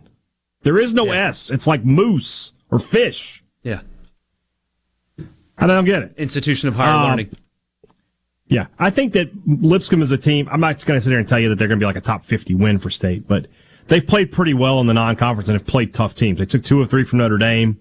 Uh, they they lost two of three, or they, they got swept by Auburn, but those were close. The games with State were pretty close, back and forth. Um, so when they get into conference play, that could end up being you know like a 100 to 150 win for State, which would be great. They'll have three of them. Um, I thought from a pitching perspective, they were much much better this week. Uh, all three of the starters went into the fifth inning. I thought Nate Dohm was good again uh, in relief. He's been state's most consistent guy uh, thus far. And now they're starting to figure things out with the lineup. You know, Dakota Jordan has been on the bench, and I, I honestly, you know, I love the talent, I love the potential, but until you can start seeing that breaking ball, you just can't you can't be in the lineup. And so that's allowed them to put Bryce Chance out there in left. He's hitting 378. Kellum Clark uh, is over there in uh, in in right, and then you put Hancock at first. You put Highfill behind the plate and you let Hunter Hines be your DH, and that's probably your best lineup. Everybody's hitting uh, 270 or better. David Mershon coming in has helped a lot. You know, we talked about Slade Alford last week, fielding 760. They, you just can't keep that in the lineup. And Mershon has come in, he plays good defense, and he's hitting the ball okay. Um, so everybody's above 270 in the lineup except for Hines and Clark. But those are your power guys. They have a combined 11 home runs thus far. So I think State's starting to figure things out with the lineup you know, when they get Cade Smith back, I'll be interested to see what they do with the rotation. I think he'll figure back in. He'll probably go to Saturday. I think Jurrangelo may have staked his claim for that Friday night spot through the 2026 season at this point. uh, or, or however long he's going to be at Mississippi State. And then I'm interested, you know, this week when when they, you know, they pitch Bradley Loftin tomorrow, as Chris Lemonis has told us. But at some point, he's got to start getting some weekend innings. He hasn't had any yet uh, since the first weekend of the season because he's been that midweek guy. And it's great that they're getting him to give him five, six innings in the midweek. But that's an arm you'd like to see on the weekend as well. But they played better. I'm not going to sit here and tell you they're they're they're back. I'm not going to sit here and tell you that you know things are completely turned around. But they played better this weekend. They've got to have another good week. They really need to win this series at Kentucky. They go four and one this week. I, I would feel pretty good about them going forward, but they still have a lot of questions. Sean in Grenada gives us a late loser, by the way, says Alabama baseball. Uh, you're not kidding, Sean. So not only did they lose Rough a home series to Columbia after they cracked the, not only did they crack the top 25, they're in the top 20. But they were losing in game three, 15 to nothing at one point. 15 Yeah. to 3 was the final. Little, little, maybe a little bit of fool's goal with Alabama baseball. We'll see what they've got. Who do they play this weekend? I don't know, but Let's know, obviously they start conference play. Florida in Gainesville. So we'll know. We'll know for yeah. We'll, we'll know a good bit about them. Did you see Texas A&M's first three conference series are against number one, number two, number three? No way. Yeah, I had no idea. yeah. Yeah, they're struggling. They play LSU, Tennessee, and then I guess it's Ole Miss. Yeah, they they moved up to three. It, it does feel like they hmm. are struggling the most with the the pitch clock deal. Which is not surprising. I mean, imagine if in football they told you you had to get the playoff within the first 15 seconds, right? Well, Lane Kiffin would thrive. He'd be fine. Yeah. But a lot of other coaches, like Jimbo Fisher, would suffer. Well, Jimbo and that's Fisher's what you have here. You have a, a you know the right. forty. You have a play coach who who's told his players who's like, let's milk the clock, let's milk these pitch counts, let's keep the batters uncomfortable. And now they got to get the ball to the plate. It's, it's no surprise that they are having issues doing that. Doesn't surprise me at all. What do we know about Kentucky? Well, I mean, we'll do this later in the week, of course. But do we? What do we know about them? Anything? I don't know. I haven't looked into Kentucky baseball at all. At all. At all. I know. I know that Nick Mingione probably better win a lot this year and be back in the NCAA tournament, or he's going to get fired. They almost snuck in last year. They, They- did. they got hot and, like and two by weeks that same token, late. I was kind of surprised they didn't let him go. So Kind of show you what they think about baseball, doesn't it? I know they built a new stadium. yeah. We'll and like. I said, it's it's different. That, that, their old stadium was a crackerjack box that anybody could hit a home run out of. Now it's more of a pitcher's park. Yeah, they'd have not like eight lefties in the lineup hitting home run balls over you know three hundred over that little right field porch there. Yeah, yeah. It's ridiculous. Honestly, that was that was Mickey Mouse right there at Kentucky. It, It really was. It really was. Well, uh, we'll turn the page to the start of SEC play in baseball tomorrow. Chris Beard will also be formally introduced and have a press conference during the show tomorrow. If anything comes from that, we will talk about that. We'll talk about Mississippi State and Pittsburgh late tomorrow night and more with you tomorrow starting at 3. For Richard and Haydad, I'm Michael. Y'all have a great night. Talk to you tomorrow at 3.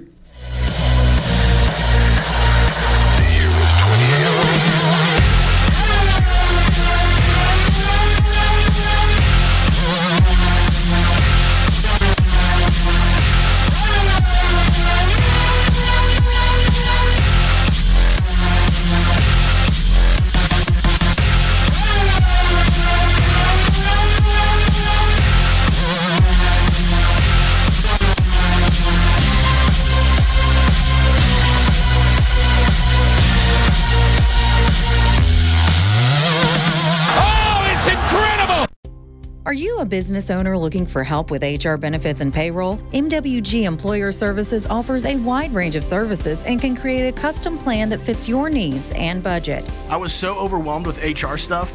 MWG Employer Services took all the stress out of it and even set up my payroll. I couldn't be happier. MWG Employer Services is here to help you succeed. Call us today at 601 206 7966 or go to MWGEmployerServices.com. A SuperTalk Mississippi media production.